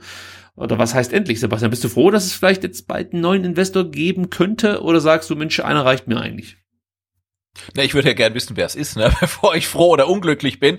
Und ähm, man muss ja sagen, aktuell ähm, ist die Basis für die ganze Spekulation äh, eine Meldung, die heute Vormittag bei Sky irgendwie rausging. Und da wurde halt von einem bayerischen Investor gesprochen, was insofern ein bisschen verwunderlich ist, dass ja ähm, Thomas Hitzesberger in seinem Interview noch äh, drüber gesprochen hat, dass er mit Investoren aus den USA gesprochen hat. Äh, Klaus Vogt hat äh, in, in seinem Interview gesagt, dass äh, ein Investor von überall her kommen kann und jetzt wird auf einmal ein bayerischer Investor ins Gespräch gebracht. Also das äh, finde ich dann schon bemerkenswert, dass man dann doch äh, vermutlich oder vielleicht einen gefunden hat, der dann vielleicht nicht ganz regional ist, aber jetzt auch nicht gerade äh, in, in Übersee ist. Aber ja, man sollte halt wirklich erstmal äh, wissen, wer es ist, um dann zu sagen, ja, das ist cool oder das ist nicht cool. Ja, das ist für mich auch so ein ganz großes Problem. Es ist einfach kein gutes Gefühl, wenn du erst nach Vertragsabschluss erfährst, wen sich der VfB eigentlich ins Haus holt. ist halt einfach der Nachteil an dieser ganzen Investorennummer. Und eigentlich möchtest du, dass es so transparent wie möglich abläuft, geht aber eigentlich nicht. Es ist halt so in der Wirtschaft kaum denkbar, dass sich da jetzt einer aus der Deckung wagt, ja, und nachher klappt irgendwas nicht. Ähm, also kannst du eigentlich komplett ausschließen. Es gibt natürlich jetzt auch schon Unternehmen, die ähm, gerüchtemäßig so durchs Netz wabern. Also ich habe heute gelesen von der Allianz und von Liebherr. Sebastian, hast du da vielleicht auch noch brandheiße Informationen, gerade die über den Ticker vielleicht am besten noch rauskommen? nee, nee, also genau, also brandheißere habe ich auch nicht, aber das sind so die zwei Namen, die auch äh, äh, bei, bei mir äh, reingekommen sind als als Spekulation. Ne? Ähm, Allianz, ja, als als Partner sowieso schon lange beim VfB äh, mit, mit dabei. Natürlich äh, bei Bayern München mit investiert, aber das muss ja nicht unbedingt ein Grund sein, warum man nicht beim VfB äh, nicht, nicht auch noch irgendwie reingeht und äh, Liebherr ebenfalls als Sponsor beim VfB, aber das haben wir gerade im Vorgespräch ja noch ähm, intensiv eruiert. Äh, Liebherr ist nicht unbedingt ein bayerisches Unternehmen, sondern halt ähm, in Baden-Württemberg gegründet und hat auch nach wie vor da seinen Geschäftssitz, natürlich mit irgendwelchen Dependancen in Bayern, aber ähm, äh, aber es das heißt ja nicht, dass die Meldung von Sky in Stein gemeißelt ist. Also, aber das sind die zwei Namen, die gerade so ein bisschen äh, durchs Netz geistern. Ja, wir haben vorhin geguckt, Liebherr äh, Headquarters sind in Biberach und äh, sollte da jetzt nicht irgendwie äh, eine Annektierung stattgefunden haben in den letzten 24 Stunden. Markus Söder hat die Grenze verschoben, ja. ja die hat das schon lang verschoben. Das muss man dazu sagen. Also Markus Söder ja, hat schon alle Grenzen verschoben. ja, also da bin ich mir relativ sicher, dass äh, Biberach weiterhin in Baden-Württemberg liegt. Aber sei es drum, wir werden es, denke ich mal, dann mal irgendwann erfahren, sollte es diesen zweiten Investor geben. Es wurde von 15 Prozent der Anteile gesprochen. Und das hat äh, natürlich erstmal so ein bisschen nachdenklich gemacht, denn wir haben gerechnet, Sebastian. Also wie geht das mit diesen 15 Prozent? Der Daimler, ja, der hat ja eigentlich 11,75 Prozent Prozent sich gesichert, ja, und wir wissen ja, mehr als 75 Prozent müssen beim EV bleiben. Und wenn man jetzt äh, die die 11,75 Prozent mit den 15 Prozent äh, verrechnet, von denen eben jetzt die Rede ist, dann käme man ja auf einmal nur noch auf 73,25 Prozent, die beim EV liegen.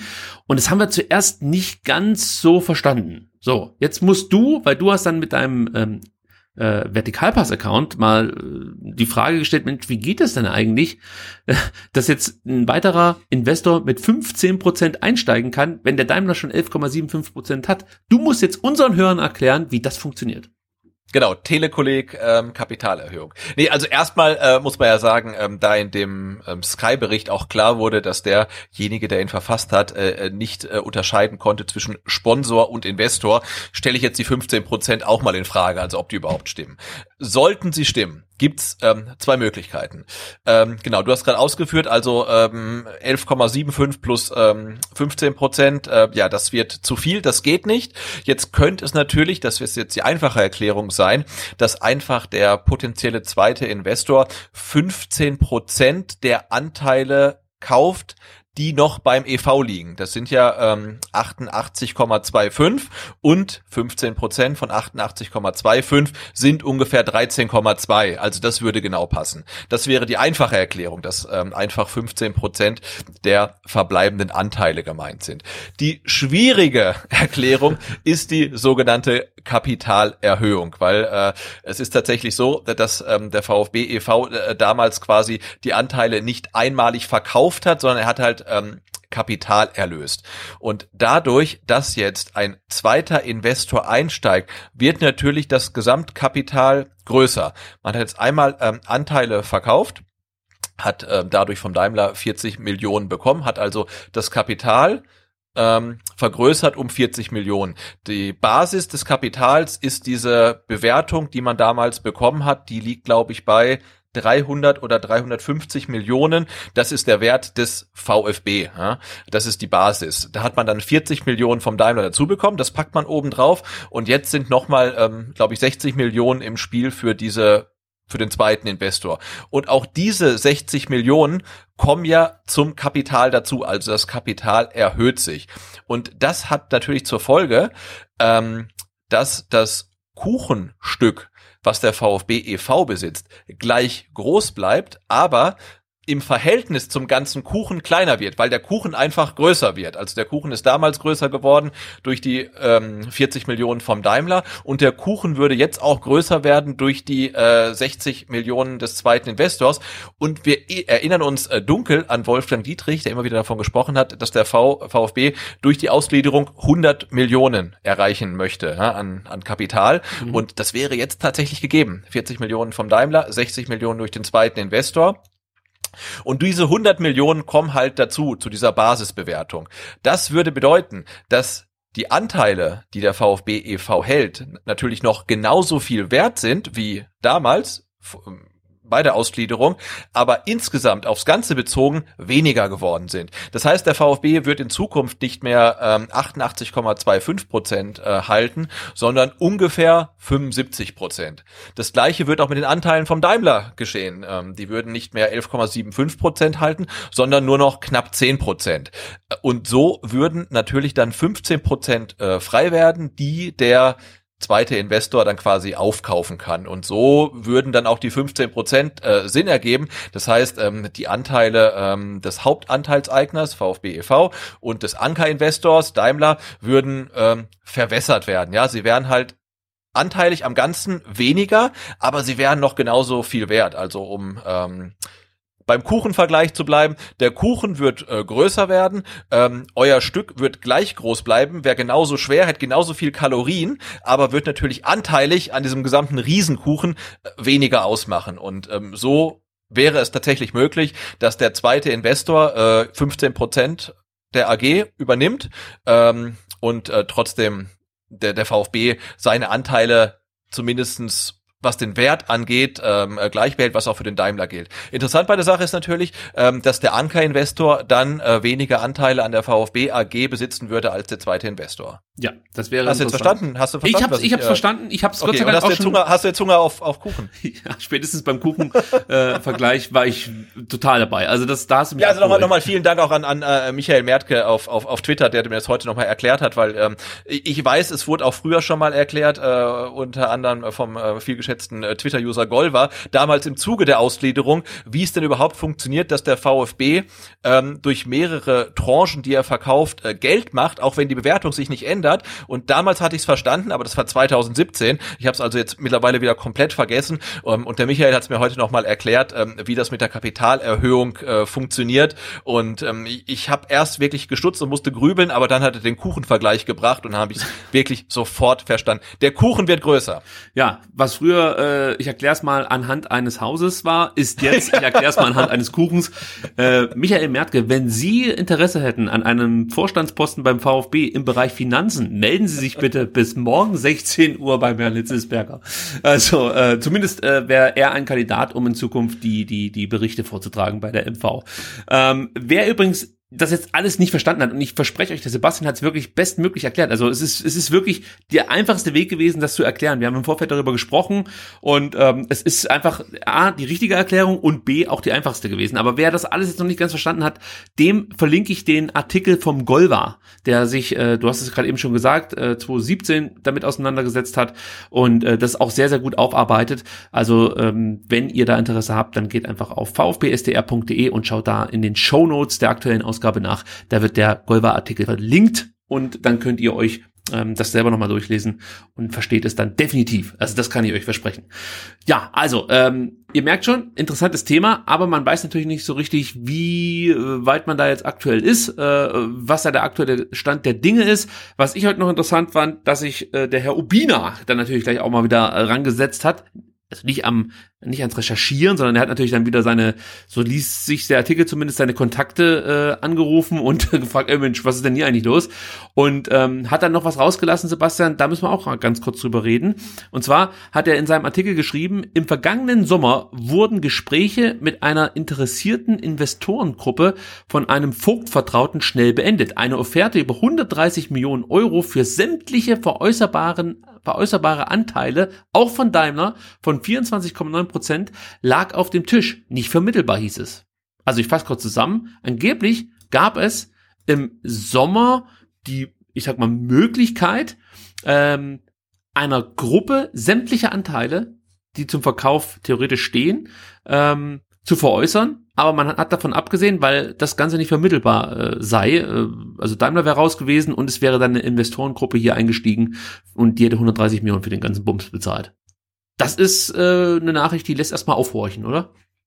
Äh, ja, äh, auf jeden Fall. Also das war auch das Ding ähm, in dem Text, wo ich darüber gestolpert bin. Und ich habe es dann zweimal gelesen und hatte danach halt wirklich ganz, ganz viele Fragezeichen in den Augen. Also, äh, also wer, wel, welcher Vogtvertraute kann Gespräche ähm, beenden. Ähm, ruft naja, dann man jemand spielt damit, äh, man spielt wahrscheinlich, also würde ich jetzt wieder denken, äh, äh, auf Raj an, oder? Natürlich, natürlich, aber warum sollte der Gespräche beenden? Und das heißt, dass eine Investorengruppe ruft bei ihm an und da sagt jemand, ey du, wir würden äh, beim VfB einsteigen, 130 Millionen für das ganze Ding, der Daimler muss aber raus. Also es, ne, und dann nicht vermittelbar hieß es, also von wem heißt es das? Ich meine, nicht vermittelbar kann ja auch heißen, dass, dass dann Daimler sagt, wir wollen aber gar nicht raus. Und solange die, sobald die sagen, wir wollen nicht raus, ist das Ding ja eh erledigt halt. Ne? Interessant ist natürlich schon, die Zahlen, sollten sie denn stimmen, wir haben es ja gerade schon mal vorgerechnet. Ähm, ne, aktuell ähm, sollte der zweite Investor 60 Millionen bringen, Daimler 40, ist man bei 100 Millionen. Und wenn man natürlich eine Offerte hätte ähm, von jemandem, der dann 130 für die ganzen äh, 24,9 Prozent zahlt, wäre das natürlich dann 30 Millionen mehr. Auch nicht so schlecht, aber ähm, das klingt halt alles schon irgendwie wieder so ein bisschen shady, ne? Und wenn es ja. halt irgendeine Investorengruppe aus äh, Abu Dhabi oder Katar oder Russland ist oder so, ja, dann könnte ich mir gut vorstellen, dass man gesagt hat, nicht vermittelbar, was dann auch okay ist. Aber mit so wenig Informationen kann man sich da wirklich kein valides Urteil erlauben. Aber es klingt irgendwie alles ganz seltsam. Also der ganze Absatz in dem Text klingt seltsam. Es gab noch eine weitere interessante Information im äh, Obina-Artikel und zwar, dass sich Daimler vertraglich hat äh, fixieren lassen, dass dass bei einem Einstieg eines weiteren Investors mindestens zehn Prozent der Anteile beim Daimler bleiben. Ähm, das fand ich auch noch interessant. Ich weiß nicht, ob das schon mal so kommuniziert wurde. Hast du das gewusst? Äh, nee. Und da müsste man ja überlegen, ne? Also jetzt ähm, rein rechnerisch wären es ja, wenn die 15% an den zweiten Investor gehen, würden ja die Daimler-Anteile verwässert werden auf ganz, ganz, ganz knapp unter zehn. Also vielleicht sagt man auch, das sind halt zehn. Ähm, nee, aber das finde ich erstaunlich. Also so ein paar Sachen waren ja, waren ja bekannt. Ne? Zum Beispiel, dass der VfB zustimmen muss, ähm, falls Daimler seine ähm, Anteile äh, weitergeben will, verkaufen will und so weiter. Ähm, aber das wusste ich tatsächlich nicht. Und dass äh, Ubina diese konkreten AG-Informationen hat, zeigt natürlich auch, äh, was so seine, ich nenne es mal, Quellen sind. Ähm, und vielleicht sollte man das auch im Hinterkopf behalten für ähm, weitere Artikel, die äh, der Hubina so verfasst. Also das finde ich schon mal sehr spannend, wer da welche Informationen zugespielt bekommt und dann willentlich ähm, ja, seine Integrität da auch aufs Spiel setzt. Ähm, ja, also ich würde mal das Thema Investor damit abschließen wollen, dass ich sage, also mich kotzt das weiterhin an, dass es überhaupt dieses Investor-Thema gibt beim VfB. Ich bin weiterhin fest der Meinung, dass es deutlich bessere Modelle gegeben hätte, aber dafür wurde eben dann bei der Mitgliederversammlung 2017 abgestimmt und ähm, damit müssen wir jetzt leben. Und ich sag mal so, ich bin ja mit Daimler als Investor eigentlich ganz zufrieden. Also bis auf den Vertreter des äh, Investors bin ich eigentlich mit dem Investor an sich zufrieden. Und wenn es jetzt Liebherr wäre, als zweiter Investor, wäre das für mich auch noch das äh, geringere Übel, so möchte ich es mal sagen. Also da gab es schon ganz andere Namen hier, äh, die durchs Dorf getrieben wurden. Gerade Lagardère oder so, da ist es einem wirklich hochgekommen. Und mit Liebherr könnte ich da echt noch am ehesten zurechtkommen, aber es nervt einfach, dass alles so ist, wie es ist, ja, dass du nichts erfährst. Erst wenn es dann soweit ist, äh, hörst du, wer hier eigentlich einsteigt, wer dann äh, auch in den Aufsichtsrat kommt und so. Und natürlich wollen die Leute auch mitsprechen. Das darf man natürlich nicht vergessen. Also die, die investieren hier keine 60 Millionen Euro und denken sich, Mensch, eigentlich ganz cool hier. Wir gucken uns das einfach mal an, was jetzt hier in Zukunft passiert. Nee, man möchte natürlich dann auch teilhaben an dem Ganzen. Und man kann es so ausdrücken wie Thomas Hitzesberger, der, äh, so lese ich das aus seinen Interviews raus, sagt, es können ja beide Seiten davon profitieren. Also man nimmt sich ja dann auch Know-how dazu oder man holt sich Know-how mit in den Aufsichtsrat durch einen Abgesandten des Investors. Und das kann natürlich auch hilfreich sein. Da stimme ich Thomas Hitzesberger per se mal zu. Aber man darf halt einfach nicht vergessen, dass du immer mehr äh, abgibst vom Verein an sich. Also es reden andere Leute mit rein, es werden andere Interessen äh, berücksichtigt und das lässt mich halt weiterhin eher unzufrieden zurück. Aber ich kann es halt nicht ändern aktuell. Ja. Sebastian, Thema beendet, Investorsuche beziehungsweise mögliche neue Investoren. Ich würde sagen, wir leiten über auf ein äh, sehr interessantes Interview, das äh, aus Box heute erschienen ist, mit Klaus Vogt, geführt von Florian Regelmann, äh, sehr geschätzter Journalist bei Spox, da ist er Chefredakteur. Und ähm, ja, also ich möchte noch mal ganz kurz äh, erwähnen, dass es ja noch mal ein anderes Interview vor ein paar Wochen gab in einem anderen ähm, Verlagshaus, so kann man es glaube ich sagen, das äh, ganz anders geführt wurde. Und ich glaube, hier sieht man, was guter und schlechter Journalismus ist, denn guter Journalismus befasst sich im Vorfeld mit dem Thema äh, und, und ähm, hat auch, sag ich mal, so szenekundiges Wissen ist vielleicht übertrieben, aber äh, er weiß mindest, zumindest mehr als das, was vielleicht eine Seite schon von vornherein so ein Stück weit vorgeben möchte. Äh, das merkt man schon bei diesem Interview, dass sich Florian Regelmann hier sehr mit der Thematik VfB Stuttgart und Klaus Vogt auseinandergesetzt hat, oder? Oh ja, auf jeden Fall. Also ähm, genau genau die richtigen äh, Fragen gestellt und du merkst noch bei den Fragen, dass er halt da brutales Hintergrundwissen hat. Das finde ich dann äh, sehr sehr erstaunlich äh, für einen Journalisten, der sich halt äh, nicht exklusiv mit dem VfB beschäftigt, sondern auch mit vielen anderen Themen. Also ich habe das wirklich sehr gerne gelesen. Du freust dich eigentlich wirklich über jede Frage, die er stellt, weil du denkst dir, ah ja genau, das muss man mal fragen halt. Ne? Perfekt und äh, ja und ich finde auch ähm, Klaus Vogt antwortet da ähm, äh, souverän und äh, das war ein wirklich ähm, interessantes, lesenswertes ähm, Interview und ähm, ja, du merkst halt, dass halt in die in die Recherche und ähm, in die Arbeit vorher einfach viel Zeit investiert wurde und das äh, mer merkt man ja nicht immer bei vielen Interviews. Das stimmt. Ähm, ja, Vogt spricht nochmal über die letzten Wochen und er unterstreicht nochmal, wie wichtig der Rückhalt der Mitglieder und Fans war, gerade in der Thematik Datenmissbrauch.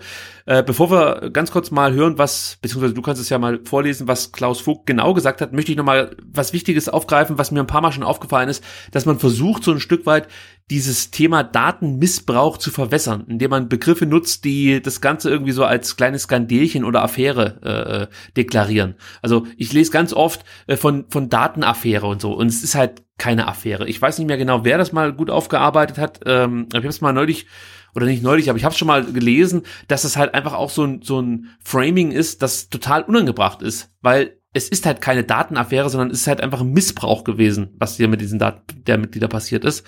Und als solchen sollte man das auch benennen und äh, eben nicht von Affärchen sprechen oder äh, das klein halten. Äh, das nur am Rande, Sebastian, aber vielleicht kannst du ganz kurz mal ähm, ja Vogts Zitate zu diesem Thema Datenmissbrauch zum Besten geben. Ja klar, das mache ich gerne. Klaus Vogt hat im äh, Gespräch mit Florian Regelmann dann zum Thema Datenmissbrauch äh, gesagt, ich bedauere am meisten, dass wir in dieser Zeit alle erkennen mussten, dass wir als VfB keine gute Fehlerkultur haben und leben. Das ist für mich der zentrale Aspekt. Hätten wir diese Fehlerkultur gehabt, hätte es für vieles eine Lösung gegeben. Und er hat auch gesagt, ähm, statt Fehler einzugestehen, wurde alles versucht, um Dinge unter den Teppich zu kehren. Ich hoffe sehr, dass wir daraus gelernt haben und dass alle im Verein in Zukunft Fehler offen zugeben und die nötigen Konsequenzen daraus ziehen. Also die gelebte Fehlerkultur wird von Klaus Vogt hier angemahnt.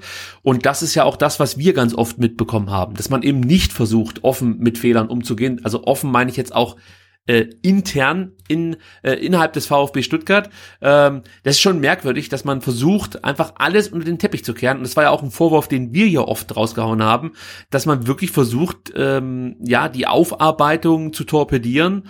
Ähm, und das wurde ja dann auch oft, sagen wir mal, uns unterstellt, dass wir hier Dinge behaupten, die so nicht seien, aber Klaus Vogt stellt das hier auch nochmal ganz klar. Ja, es wurde aktiv versucht, Dinge zu vertuschen.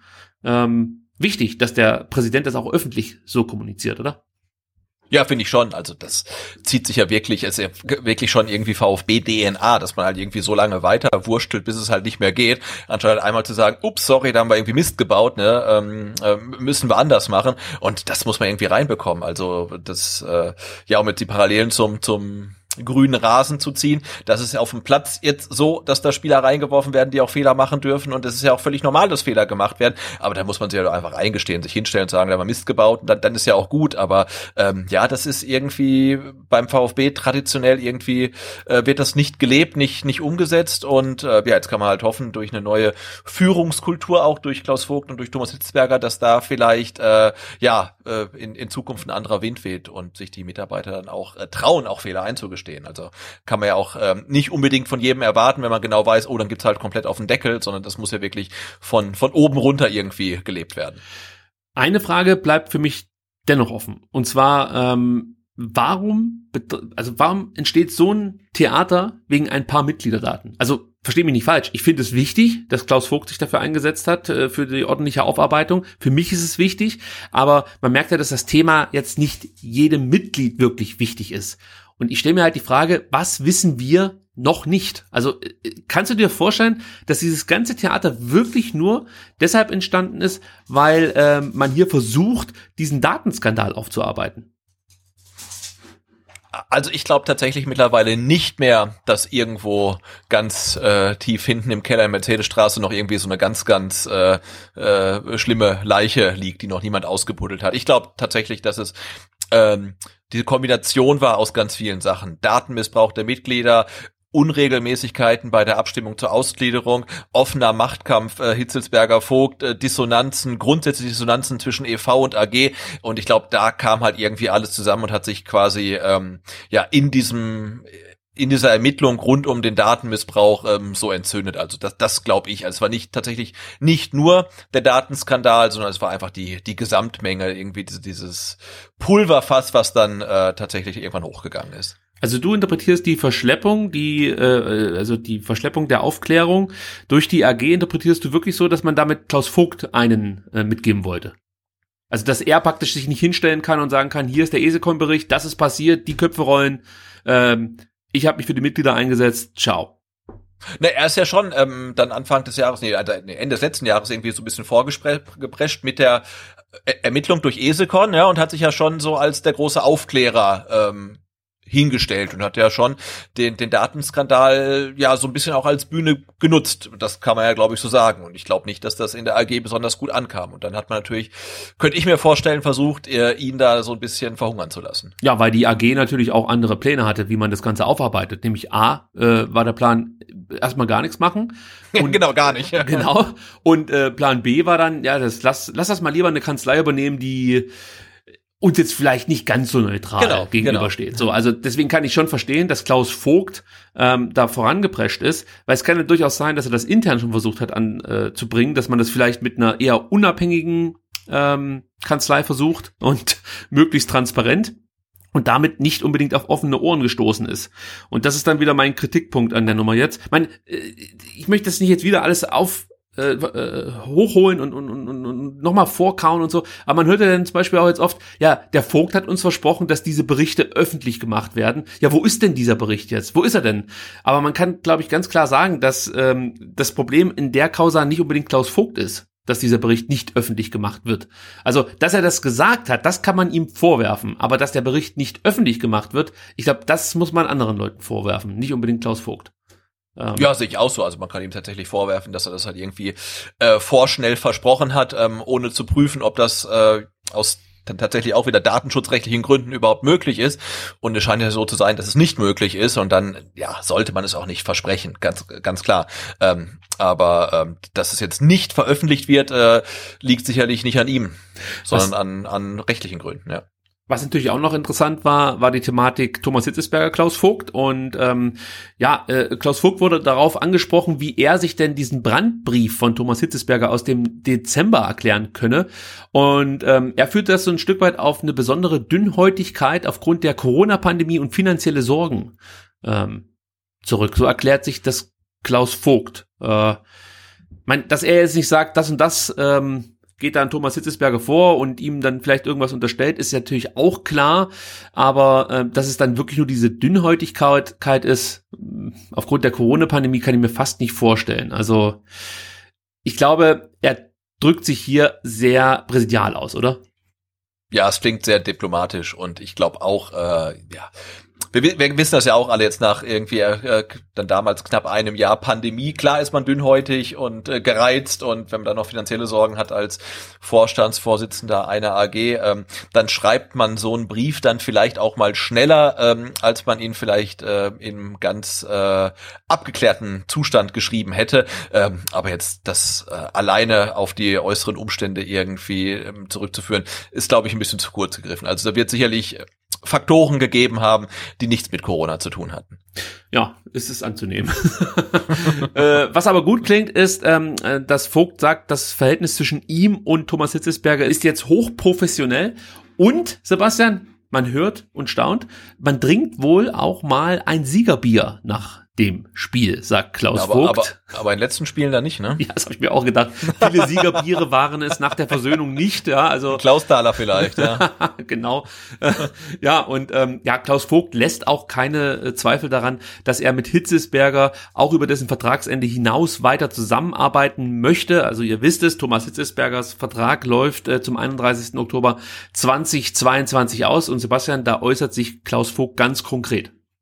Genau, und er sagt, ähm, vielleicht ist es bei Thomas und mir wie in einer guten Ehe. Vielleicht tut es uns und dem VfB sogar gut, dass wir durch so eine Krisenzeit gegangen sind und wir gehen gestärkt daraus hervor. Und äh, zum Thema Vertragsverlängerung von Thomas Hitzelsberger ähm, sagte dann auch, das Problem ist, dass wir in einer AG erst ein Jahr vor Ende des laufenden Vertrags verlängern können. Das ist im Herbst. Vorher können wir es nicht schriftlich fixieren. Sobald das aber möglich ist, wollen wir das auch tun. Wir wollen, dass Thomas langfristig beim VfB bleibt. Ja, das klingt gut. Aber natürlich muss auch noch Thomas Hitzelsberger langfristig beim VfB bleiben wollen. Aber er hat ja auch schon signalisiert, dass er sich das durchaus vorstellen kann. Und ähm, ich würde mal sagen, es wäre jetzt schon eine große Überraschung, wenn es da im Herbst 2021 nicht die Meldung gäbe, Thomas Hitzesberger verlängert seinen Vertrag als Vorstandsvorsitzender beim VfB, oder? Äh, ja, sehe seh ich auch so. Und die große Überraschung für mich ist eigentlich, ähm, wenn wir jetzt mal irgendwie fünf Monate zurückgehen und sehen uns irgendwie den Status Anfang des Jahres äh, 2021 an, wo sich äh, Vogt und äh, Hitzelsberger ja quasi ein Faustkampf in der Mercedesstraße äh, geliefert haben, ja. Also dass die beide irgendwie aus der Nummer rauskommen, äh, ohne ihren Posten einzubüßen und sogar noch irgendwie jetzt tatsächlich auch irgendwie eine gemeinsame Basis gefunden haben. Das, das finde ich spektakulär. Und wenn äh, Thomas Hitzelsberger nicht so unfassbar populär beim VfB äh, wäre, dann wäre er aus der Nummer nie so äh, glimpflich rausgekommen. Und ähm, also das ist für mich das Erstaunlichste, ähm, dass der Präsident noch der Präsident ist und vermutlich auch bleibt und der ähm, AG-CEO immer noch der AG-CEO ist und das vermutlich auch bleibt. Also das ist für mich eigentlich eine Sensation. Aber das ist auch, glaube ich, etwas, was ähm, Thomas, äh, was Klaus Vogt mit dem Thema Fehlerkultur ansprechen will. Dass man natürlich A, intern darüber diskutieren können muss, wenn Fehler passiert sind und die auch klar benennen darf. Und auf der anderen Seite muss es aber auch von außen möglich sein, ähm, Leuten eine zweite Chance zu geben. Also wenn wir jetzt als Mitglieder und Fans merken, okay, da hat sich der Hitzesberger irgendwie ähm, äh, ja etwas vertan mit seiner Einschätzung, dass er jetzt hier als Präsident kandidiert und so einen Brandbrief raushaut äh, und dann aber sagt, hey, äh, ich habe das falsch eingeschätzt, eingeschätzt, sorry, es hätte anders laufen müssen, dann muss es natürlich auch die Möglichkeit für ihn geben, sozusagen zurückzukommen, ja, und äh, dass die Fans, Mitglieder dann sagen, okay, äh, er hat diesen Fehler eingesehen, und äh, er ist der beste Mann, den wir momentan für diese Position kriegen können. Und er hat eine gute Arbeit bis jetzt geleistet. Also äh, Mund abputzen, weiter geht's. Auch das gehört ja ein Stück weit zur Fehlerkultur, oder nicht?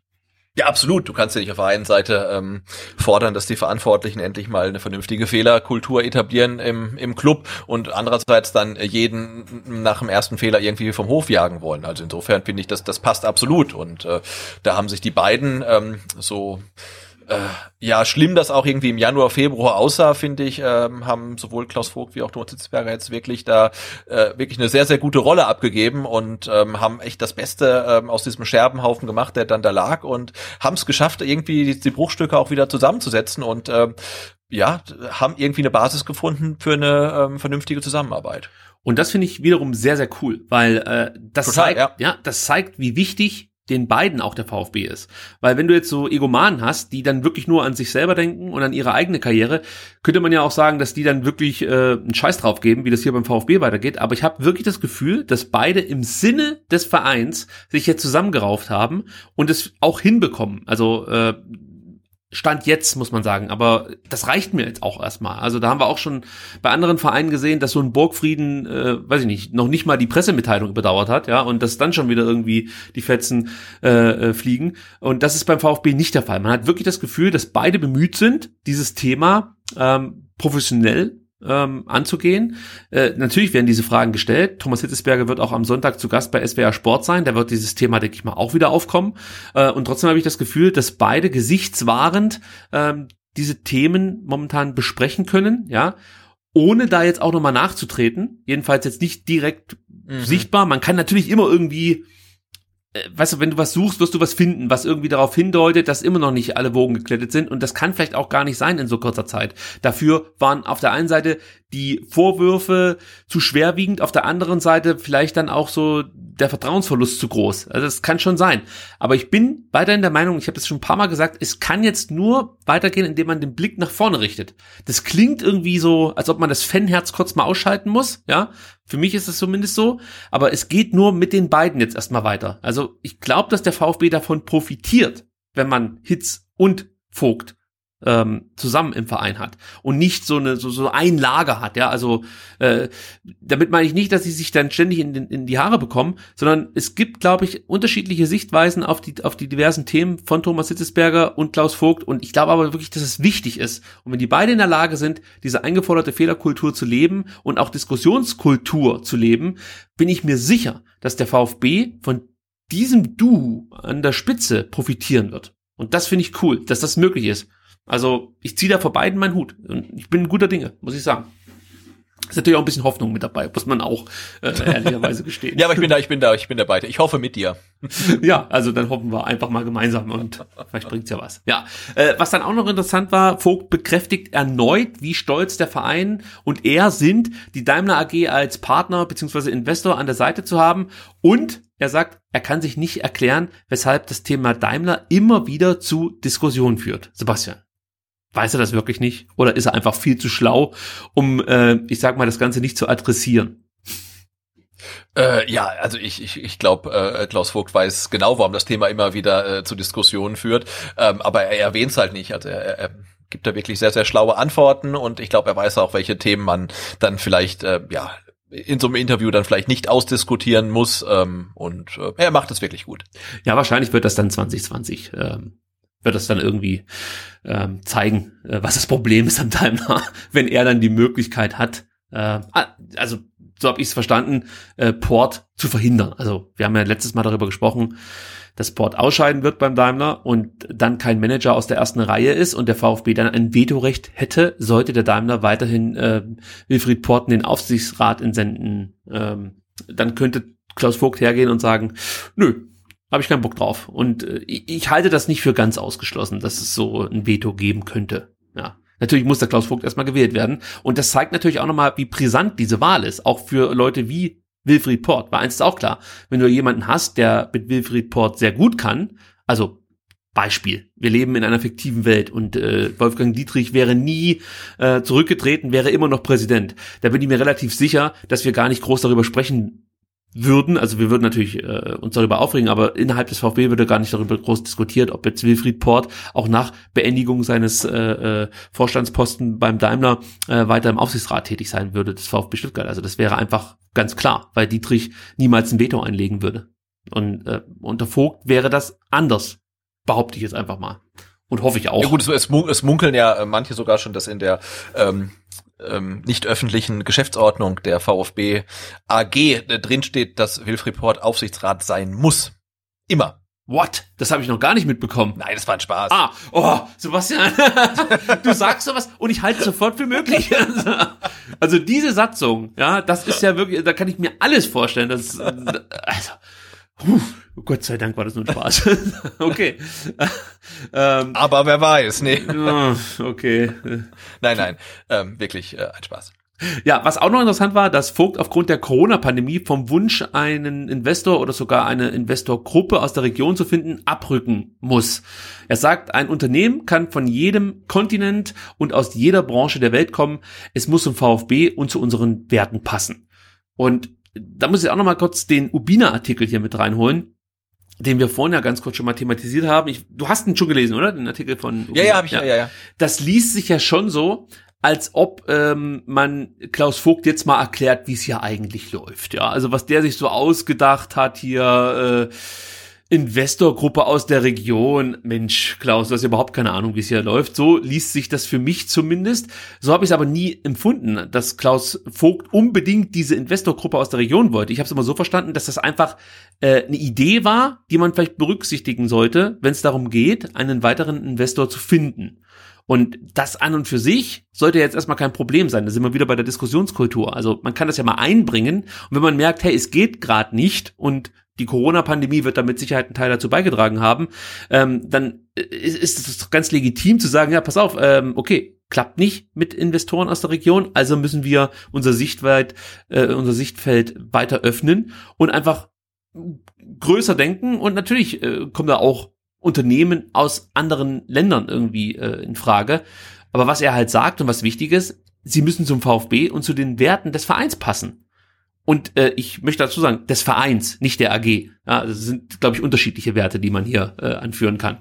Und äh, deswegen verstehe ich schon wieder nicht diese Kritik von Ubina, die da so ein bisschen mitschwingt äh, in seinem Artikel. Weiß ich, kann es bei dir so an, als ob Vogt sich auf die Fahnen geschrieben hat, dass es eine Investorengruppe aus der Region sein muss? Nee, also ich, ich meine, man kann jetzt natürlich schon ihm vorwerfen, dass ähm, diese Mittelstandsbeteiligung ein zentraler Punkt seines Wahlkampfs äh, 2019 war. Und man kann natürlich diese Mittelstandsbeteiligung auch damals schon kritisch gesehen haben. Also es kam halt schon so ein bisschen, tatsächlich irgendwie so ein bisschen romantisch ähm, rüber. Aber ich habe ihn auch nie so verstanden, dass er gesagt hat, ähm, der zweite Investor ist eine regionale Mittelstandsbeteiligung und sonst nichts. Also das war vielleicht die präferierte Variante und da haben viele schon gesagt, oh, das wird aber schwierig. Ähm, und das wird jetzt halt nicht klappen, weil die Mittelständler in der Region auch äh, gerade nicht irgendwie in Geld schwimmen. Und ähm, ja, und da muss man halt von der Idee dann wieder ähm, Abstand nehmen. Aber das ist ja ganz ähnlich wie damals äh, im Zuge der Ausgliederung. Es hieß, ähm, man sucht sich starke regionale Partner. Ähm, und es war immer von regionalen Partnern die Rede, bis dann äh, Wolfgang Dietrich sagt irgendwie, nee, die, die, die wollen irgendwie nicht erstaunlicherweise. Da müssen wir unseren Fokus doch mal irgendwie etwas erweitern und auch ähm, im, im Ausland gucken. Ne? Also ja, das ist halt ein, ein, schönes Konzept gewesen, was halt nicht aufgegangen ist. Und ähm, ich sehe das jetzt auch nicht so kritisch, aber klar kann man halt anmerken, dass es es in seinem Wahlkampf ein, ein Punkt war, mit, mit wegen dem er vielleicht auch gewählt worden ist und den er jetzt nicht umsetzen kann. Ja, das ist halt so.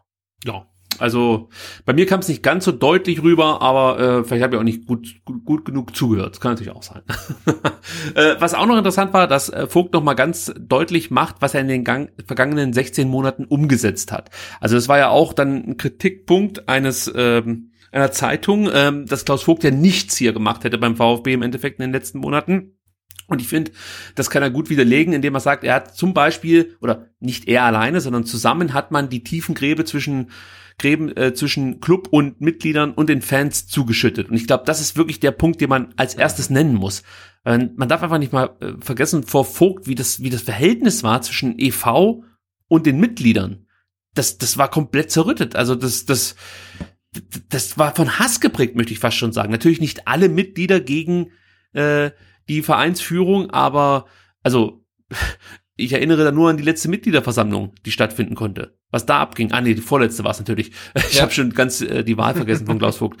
Also die im Stadion. Ja, also das war halt deutlich zu merken, dass es hier eine Spaltung unter den Mitgliedern gibt und wie gesagt, ein Zerwürfnis zwischen manchen Mitgliedern und der Vereinsführung. Und das nehme ich jetzt so nicht mehr wahr. Also allein das ist einfach ein Verdienst, den er sich auf die Fahnen schreiben kann.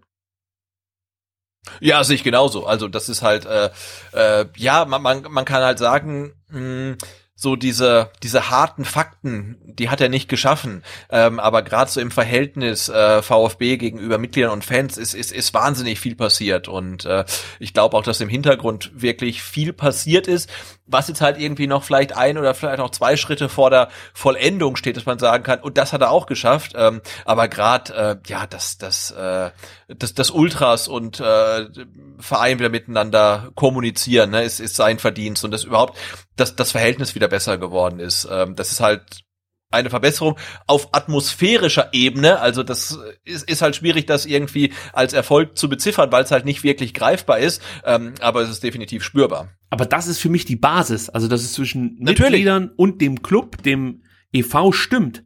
Also, weißt du, das, das ist, das ist für mich mit das Wichtigste, weil alle anderen Themen, die du dann aufgreifst, das geht nur miteinander. Also gerade dann das Thema Frauen- und Mädchenfußball. Ja, da sagt er auch, das ist so weit fortgeschritten wie nie zuvor und er kann sich gut vorstellen, dass ab äh, 2020 Frauen und Mädchen im Brustring auflaufen. Und wenn ich es richtig verstanden habe, möchte er im Sommer äh, bereits die Pläne dafür vorstellen. Äh, natürlich kann er das nicht von heute auf morgen umsetzen. Also wenn du damit in den Wahlkampf gehst und sagst, du möchtest, dass beim VfB in Zukunft Frauen und Mädchen Fußball spielen können, dann kannst du natürlich nicht davon ausgehen, also im Dezember 2019 wird er gewählt, dass dann im Sommer 2020 während der Corona-Pandemie plötzlich eine Frauenmannschaft hier äh, präsentiert wird im VfB. Es ist mit Sicherheit irgendwie auch machbar, aber vielleicht möchte man es eben so nicht machen. Vielleicht möchte man ähm, die umliegenden Vereine mit einbeziehen. Vielleicht möchte man was schaffen, wovon nicht nur der VfB äh, profitiert, sondern die Region.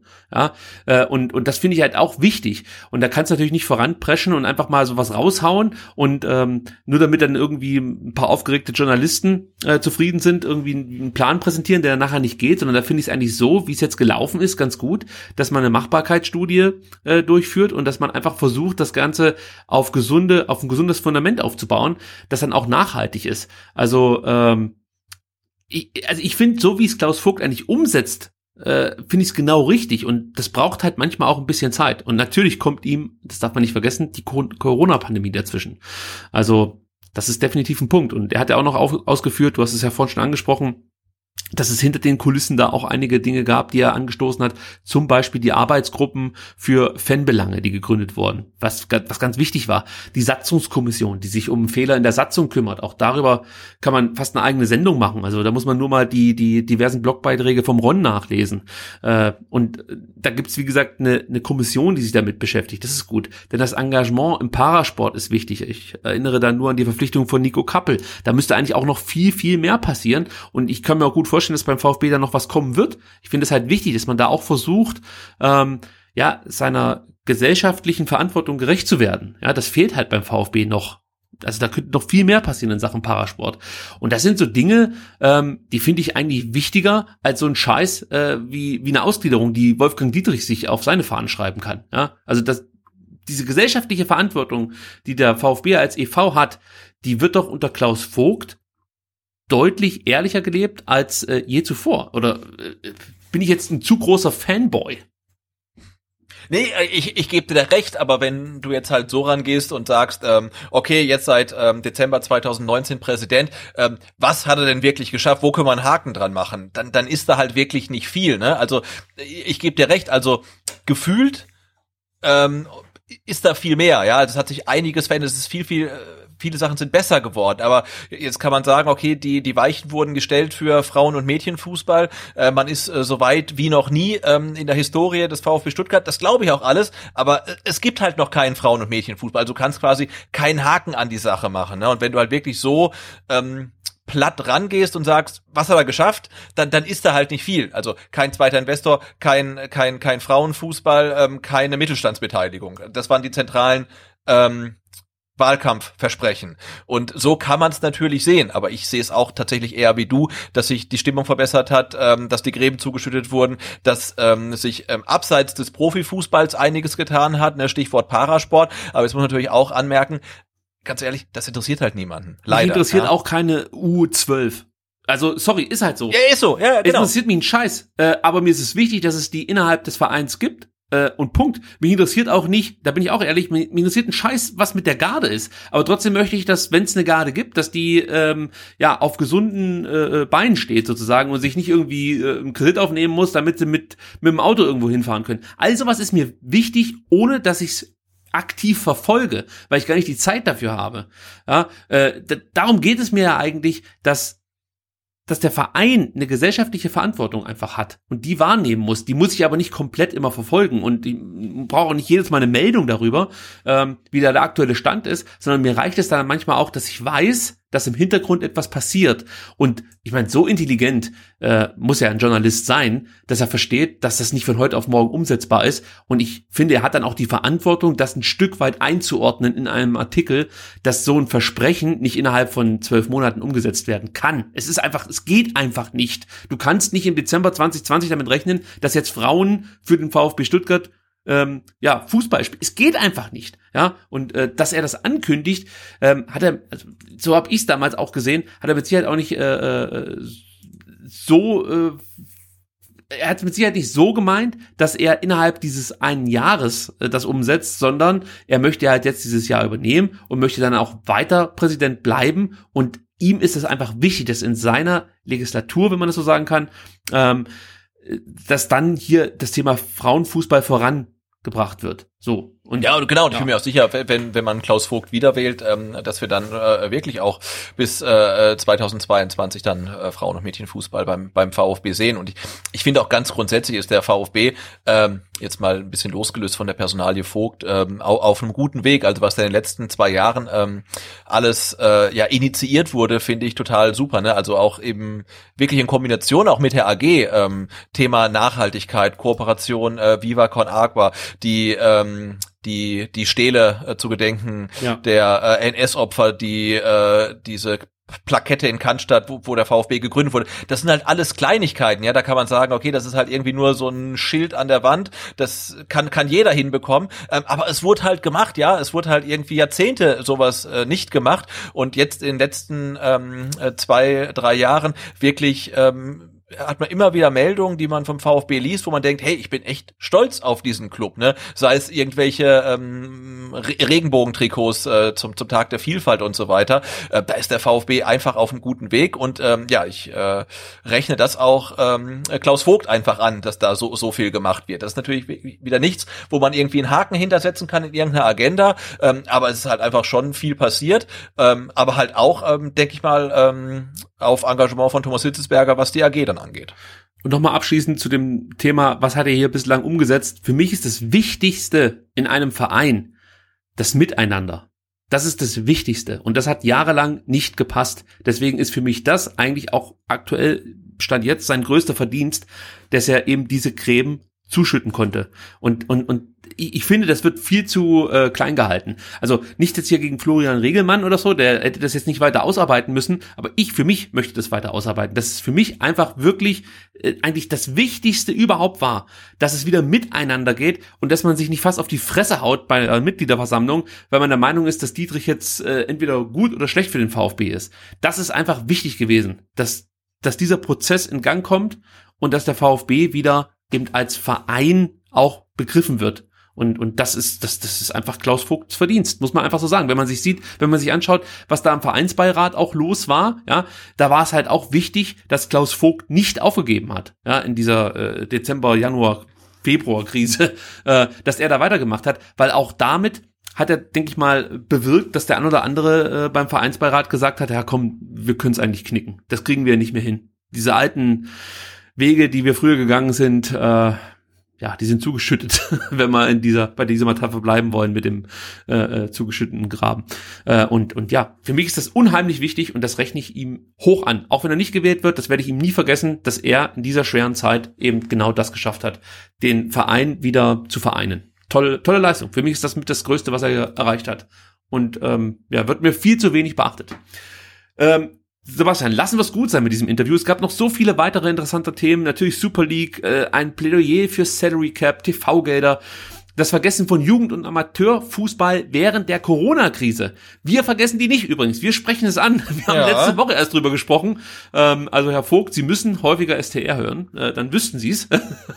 und ähm, natürlich auch Professionalisierung des EVs ist ja auch so ein wichtiges Thema. Aktuell hast du das Gefühl, ähm, ein, ein Riesenkonzern, ja, äh, ist, ist auf der einen Seite die AG und auf der anderen Seite hast du den EV mit ähm, einem Vollberufler oder einer Vollberuflerin, Lisa Lang, und sonst niemanden, der das Ganze äh, hauptberuflich macht. Also da herrscht ein Missverhältnis und es finde ich wichtig, dass der EV da voranschreitet und die Professionalisierung voranbringt. Und er hat sich natürlich auch zum Wahlkampf geäußert, hat gesagt, er möchte eigentlich gar keinen Wahlkampf machen, er möchte mit Taten sprechen.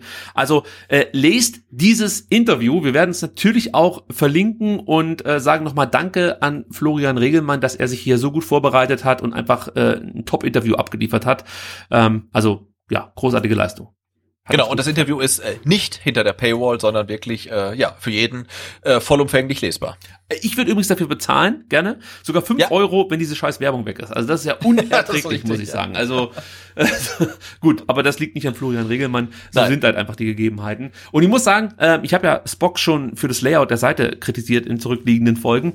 Äh, es, es hat sich gebessert. Also irgendwas hat sich getan. Es ist ein bisschen übersichtlicher, aber die, die Werbung ist immer noch viel zu übergriffig. Also das geht gar nicht. Vielleicht gibt's, gibt's die Möglichkeit eigentlich irgendwie so ein, so ein Abo äh, bei Spock zu schießen, dass man keine Werbung mehr bekommt? Weißt du das? Äh, nee, keine Ahnung, ob's da. Nee, weiß ich gar nicht. Muss ich mal nachgucken. Also ich bin wirklich bereit, ähm, dafür Geld zu bezahlen, weil ähm, man muss ganz ehrlich sagen, also die, die Interviews und auch grundsätzlich die Artikel von Florian Regelmann sind eigentlich an sich schon wert. Also die sind wirklich durch die Bank weg absolut tolle Artikel. Also ab, immer mehr wert, muss man so sagen. Ähm, Gut, kommen wir äh, zu einem weiteren Interview, Sebastian. Und zwar. Genau, hinter, hinter, hinter der Paywall. ja, mir fällt's ja gar nicht mehr auf. Ich habe mir natürlich für zwei Euro mein VfB geholt. Ich bin einer dieser Opfer, die dafür bezahlen. Ähm, weil ich halt also, einfach. Nee, ich habe ja, ich habe ja, ich habe ja das, das voll, voll, vollwertige STN-Abo, damit ich die Putztipps noch bekomme. Ja, und hast du einen neuen? Äh, nee, nee. Ja, nee, nee, nee, noch nicht. Letzte Zeit war es irgendwie dünn, so ein bisschen. Also wenn du mal was ähm, aufschnappen könntest, wie man ähm, eine große Staubentwicklung äh, in den Griff bekommt, wenn man sein Studio ja, sich mit, mit, mit einer Hasenfamilie teilen muss, wäre ich dir sehr verbunden. Also das ist aktuell mein Problem, dass ich eigentlich jeden jeden Sonntag hier eine Komplettreinigung machen muss, um nicht komplett in Staub zu versinken. Vielleicht gibt's da irgendwelche, weiß nicht, Absaugsysteme oder so, die du mir empfehlen kannst. Immer ja damit. Ich, ich halte die Augen mal offen, was da kommt. okay. Also Interview mit Tobias Keller, der Interimsfinanzvorstand. Ja, also nachdem Stefan Heim Mitte Februar gehen musste, ähm, hat der Tobias Keller interimsweise übernommen. Nur noch mal ein paar Eckdaten. Also Matthias, Quatsch, Tobias ist äh, 31 Jahre alt und äh, war zuvor Assistent von Finanzvorstand Stefan Heim, wurde dann Bereichsleiter Unternehmensstrategie und ist wie gesagt jetzt der Interimsfinanzvorstand hier beim VfB und es war natürlich auch ein Thema, ähm, wie er seine Zukunft hier beim VfB sieht. Sein Vertrag läuft ja bis zum 30.06. Und Sebastian, er hat da was gesagt. Ähm, das äh, hörte sich sehr demütig äh, an. Kannst ja mal vortragen. Ja, komm, ich ziehe das mal mit dem, mit dem nötigen Pathos in der Stimme. Ähm, denn ähm, Tobias Keller hat gesagt, im Moment bekleide ich dieses Amt interimsweise und arbeite sehr eng mit Thomas Hitzesberger zusammen. Ich verstehe mich dabei als erster Diener des VfB. Ja, das klingt toll. Also da kann man natürlich jetzt hier überhaupt nichts Negatives finden. Ähm, Gut, wie soll man das jetzt interpretieren? Also ich könnte mir schon vorstellen, dass er Interesse hatte, äh, diesen Posten auch weiter zu bekleiden. Äh, die Frage ist halt, ob äh, der Aufsichtsrat der AG da auch Interesse dran hat. Ist das für dich aktuell in der Corona-Zeit, in der finanziell schwierigen Zeit eigentlich ähm, ein Problem, dass du jetzt hier einen Mann hast mit 31 Jahren, der vielleicht noch nicht so viel Erfahrung vorzu vorweisen kann, wie, weiß ich nicht, ähm, andere mögliche Optionen? Oder sagst du, nö, also passt für mich? Boah, das tut mir jetzt schwer, das irgendwie zu beurteilen, weil ich jetzt ähm, fachlich zu seiner Arbeit halt überhaupt nichts sagen kann. Und nur weil er halt für den Posten relativ jung ist, muss das ja nicht heißen, dass er den jetzt irgendwie schlechter macht als jemand, der älter ist oder besser macht. Ähm, natürlich muss man dann, ähm, wenn es jetzt so sein sollte, dass er tatsächlich der Nachfolger von äh, Stefan Heim wird. Äh, ja, mal gucken, wie die, die Vorstandszusammensetzung ist, weil der Vorstand Sport und Vorstandsvorsitzende ähm, ist ein Neuling in seinem Job mit Thomas Hitzelsberger. Dann hättest du jetzt ähm, als Finanzvorstand auch einen Neuling und äh, weiß ich, dann holst noch einen Marketingvorstand Neuling. Ja? Also vielleicht, also da muss man natürlich schon gucken, wie ist so die komplette Zusammensetzung, weil das ist ja ähnlich wie bei einem Fußballteam. Du brauchst vielleicht auch irgendjemanden, der eine gewisse Erfahrung mitbringt und die ist dann natürlich nicht gegeben. Ähm, aber wie er jetzt seinen Job als Finanzvorstand oder Interimsfinanzvorstand macht, da kann ich mir kein Urteil drüber erlauben. Aber äh, das, was er sagt, hat ja erstmal Hand und Fuß und äh, und, und wenn es stimmt, was er sagt, dann steht der VfB ja auch wirklich ganz gut da, finanziell. Ja, das können wir gleich nochmal ausführen. Äh, vielleicht noch abschließend zu dem Thema, ähm, ob er hier als Finanzvorstand äh, eine Zukunft hat. Er selber hat sich jetzt erstmal nicht für die Nachfolge von Stefan Heim beworben. Also das sagt ja auch vielleicht einiges aus darüber, wie er sich selber hier im Verein sieht. Ähm, aber wie gesagt, abschließend wird das dann äh, vom Aufsichtsrat der AG entschieden. Äh, wann genau, weiß ich nicht, aber sollte ja dann auch jetzt mal demnächst sein, wenn der Vertrag nur bis 30.06. läuft. Also, wird ja, ja Zeit. Ja. Nicht, Und, dass er ablösefrei woanders hinwechselt. ja, kann natürlich passieren, man weiß es nicht. Äh, du hast gerade schon angesprochen, es sieht vielleicht nicht ganz so schlimm aus, wie man das in den letzten Wochen doch das ein oder andere Mal gehört hat. Ich glaube, auch Thomas Hitzesberger hat sich da mal sehr besorgt geäußert zur finanziellen Situation hier beim VfB Stuttgart. Tobias Keller hat jetzt einen Satz gesagt, der aufhorchen lässt, und zwar meint er, aus finanzieller Sicht würden wir ein weiteres Jahr ohne Zuschauereinnahmen überstehen. Und äh, das ist ja aktuell der äh, ja, größte Batzen, der wegfällt, ähm, ja, die Stadioneinnahmen. Aber Tobias Keller gibt da leichte Entwarnung und sagt, das kriegen wir schon irgendwie hin. Nicht schlecht. Ja, also deshalb habe ich ein bisschen überrascht, weil ich, ich weiß gar nicht mehr von äh, von wann das ähm, Hitzelsberger ähm, Interview war. Ich würde es mal irgendwie so Februar, März verorten. Ähm, und da klang das ja deutlich düsterer, die Prognose, ne? Also ähm, so Richtung Entlassung und äh, jetzt vielleicht nicht Insolvenz, aber es klang schon ziemlich dramatisch. Mhm. Und jetzt kommt der Finanzforscher und sagt, boah ja, jetzt irgendwie noch eine komplette Saison ohne Zuschauer, das kriegen wir auch irgendwie hin. Ähm, also das habe ich damals auf jeden Fall die Aussagen von Hitzelsberger anders interpretiert. Ja, er bringt natürlich schon auch auf den Punkt und sagt, der VfB ist dank des KfW-Kredit Sponsoren ja. und Partner weiterhin liquide, aber Dennoch musste man aufgrund der Corona-Pandemie an Substanz einbüßen. Unter anderem der Wegfall von geplanten Konzerten im Stadion und natürlich auch der Betrieb in der Reha-Welt ähm, wirft nicht so viel ab wie eigentlich gedacht. Ähm, und ja, das, das, das ist natürlich klar. Also jedem Verein wird es aktuell so gehen, dass natürlich eine Menge Kohle fehlt. Er hat auch ein paar Zahlen genannt. Wir haben vorhin schon mal darüber gesprochen, wie man das jetzt ähm, genau einordnen muss. Also er hat zu, zum einen äh, gesagt, dass der VfB in der Saison 2018, 2019 rein aus dem Spielbetrieb 34 Millionen Euro verbuchen konnte und sagt jetzt, uns entgehen durch Corona von März 2020 bis März 2021 gerechnet knapp 50 Millionen Euro an Deckungsbeiträgen, also Umsätze abzüglich direkter zurechenbarer Kosten. Also das, das, das klingt jetzt erstmal vielleicht nicht extrem kompliziert, aber man muss kurz mal ähm, innehalten, vielleicht nochmal den Satz lesen und stellt dann fest, okay, also es sind nicht genau 50 Millionen, die jetzt fehlen, sondern vielleicht sind es irgendwas zwischen 30 und 40, sagen wir jetzt mal, oder? Also weil man ja noch äh, Unterhaltskosten, habe ich es vorhin genannt, ja, abziehen ja. muss. So, das ist natürlich viel Geld, gar keine Frage, und das wird dem VfB auch wehtun aber man kompensiert das so ein Stück weit eben durch diesen KfW-Kredit und du musst natürlich dann auch weniger Mitarbeiter bezahlen, das darf man auch nicht vergessen. Äh, man kann sich jetzt vielleicht auch so ein Stück weit besser drauf einstellen, passt die Gehälter an, das muss man ja auch sagen. Die Spieler verzichten weiterhin auf Teile ihres Gehalts. Da gibt's ähm, auch Vereinbarungen, die mögliche Rückzahlungen zulassen würden. Das ist dann gekoppelt an Zuschauerauslastung und dem ein oder anderen außergewöhnlichen Erfolg. Also Champions League Einzug oder so würde mit Sicherheit bedeuten, dass da Geld zurückkommt. Ich habe es mit dem Augenzwinkern gesagt. Ich weiß, es überträgt sich nie übers Mikrofon, aber ja, ja, keine Sorge. Fast, ja. Ja, ja, aber, aber außergewöhnliche ist, Erfolge ja, sind schon, ähm, ja. Was ist ein außergewöhnlicher Erfolg, wenn äh, äh, Philipp Förster äh, Elfmeter verwandelt oder also ich, ich weiß es nicht. Ähm, ich, ich denke Qualifikation zur Conference League vermutlich. Ja, ja wahrscheinlich. Ja, nee, aber es, es klingt jetzt nicht mehr ganz so extrem. Du hast es schon gesagt, wie es halt eben unter Thomas Hitzesberger klang. Äh, was auch noch wichtig ist, es gibt noch einen Satz. Und zwar sagt er, wir sind nicht gezwungen, Spieler zu verkaufen, ehe wir andere verpflichten wollen.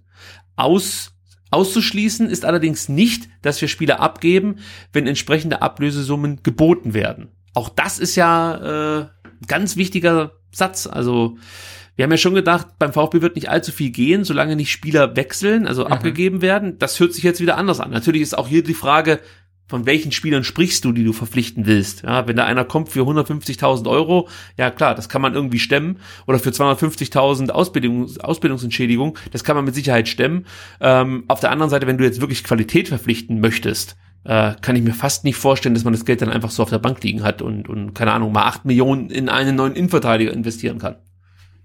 Genau, aber was er sagt, ist ja ganz klar, man muss keinen Spieler verkaufen, um die Liquidität zu sichern. Ne? Also wenn es jetzt keine ähm, exorbitanten Angebote äh, gibt für Spieler, dann kann man äh, alle halten. Und auch ich finde, das klang ganz anders Anfang des Jahres. Da muss man sagen, okay, ähm, ein, ein oder zwei Spieler müssen auf jeden Fall verkauft werden, einfach um die Kassen zu füllen, ähm, damit man halt äh, ja Rechnung zahlen kann quasi. Und äh, ja, was er jetzt sagt, äh, klingt das ähm, äh, komplett anders. Also man muss halt nur Spieler verkaufen, um das Geld zu haben, um andere Spieler zu kaufen. Und ansonsten könnte man sie ähm, wirklich halten. Es sei denn, er sagt ja auch, ne, wenn entsprechende Ablösesummen geboten werden und die sind halt so hoch, dass man sagen muss, okay, da müssen wir jetzt quasi verkaufen, dann, dann wird man das machen. Also ihr merkt es, heute gibt's fast nur gute Nachrichten oder zumindest ja, keine Wahnsinn, schlechten. Oder? Ja. Und ich habe noch eine gute Nachricht zum Abschied äh, aus dieser Ausgabe. Und zwar, Sebastian, wir haben es ja schon ein paar Mal gesagt, wir sind große Fans des Junior Cups. Da, der findet ja immer im Glaspalast in Sindelfingen statt. Im Januar äh, dieses Jahr musste er leider ausfallen aufgrund der Corona-Pandemie. Aber jetzt wurde bekannt gegeben, Nächstes Jahr, 2022, soll er mit Zuschauern stattfinden, auch wieder im Sindelfinger Glaspalast. Äh, man sagt dazu natürlich, sollte die Durchführung aufgrund der Pandemie weiterhin nicht möglich sein, behalte man sich vor, das Turnier abzusagen. Aber ja, äh, durch die Impfungen und ähm, ja, äh, ja, durch die Impfung ist ein Ende der Pandemie ja so ein Stück weit in Sichtweite. Und ähm, das macht mir auch nochmal Mut, gibt mir Kraft für die letzten harten Monate, muss man wahrscheinlich sagen. Also es wird mhm. nochmal interessant. Aber äh, das klingt doch schon mal gut, dass man jetzt hier mit dem Junior Cup 2020 plant. Das hört sich toll an, oder? Ja, habe ich jetzt schon jetzt schon total äh, Bock drauf. Absolut. Irgendwie zwei Tage Gla Glaspalast äh, und dann da auf dem Kunstrasen die U19 äh, kicken zu sehen und äh, Mo Sanko schießt dann alles in Grund und Boden. ich, ja, wenn er nicht dann schon äh, Bundesliga Ja, wahrscheinlich ist er schon, ja. ist er schon lange Profi, ja. Äh, ich habe ja gehofft, dass der Junior Cup 2021 äh, draußen stattfinden wird. Also jetzt dann irgendwie in der Sommerpause als als Turnier äh, ausgetragen wird. Das hätte ich ja echt gefeiert, ähm, wenn es das irgendwie gegeben hätte. Natürlich wären wahrscheinlich jetzt nicht viele Zuschauer zugelassen, ähm, aber man hätte es ja dann über YouTube oder von mir aus dann auch über, über Sport 1 oder so übertragen können.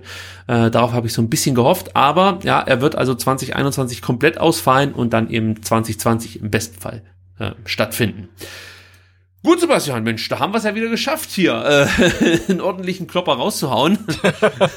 ich weiß noch, dass ich diese Woche echt so dachte, hm, also dieses Thema Spieler der Saison muss man in die Länge ziehen. Da habe ich schon einige Statistiken rausgesucht, die ich dann einfach immer anbringe. Und äh, ja, ich, ich sehe das, ne? Du hast jetzt so Vataro Endo, Nicolas González, Borna Sosa, Silas, du hast ja alles, ne? Also wirklich alles. Äh, äh durch, also ich meine, das, das, muss man sich mal, mal angucken. Also eigentlich müsste man äh, äh, deine Shownotes oder deine, deine Aufzeichnung für die Sendung irgendwie als, als E-Book verkaufen, weil dann wüsste man, ähm, dass Wataru Endo im Durchschnitt 1,9 Grätschen pro Spiel macht. Ja, das habe ich alles rausgesucht. 80 gewonnene Kopfballduelle, Liga Top 20, sage ich dann nur. 2200 45 intensive Läufe. Ich habe mir jeden einzelnen nochmal angeguckt. Ligaweit Platz 7. Holy moly. Ja, Wataru Endo, unser Spieler der Saison 2021. So, aber das ähm, alles bleibt euch vorenthalten. Vielleicht machen wir ähm, nach der Saison noch so, so, so eine Kaderanalyse und lassen es äh, da so ein Stück weit einfließen. Also ich werde die Daten jetzt nicht direkt löschen, sondern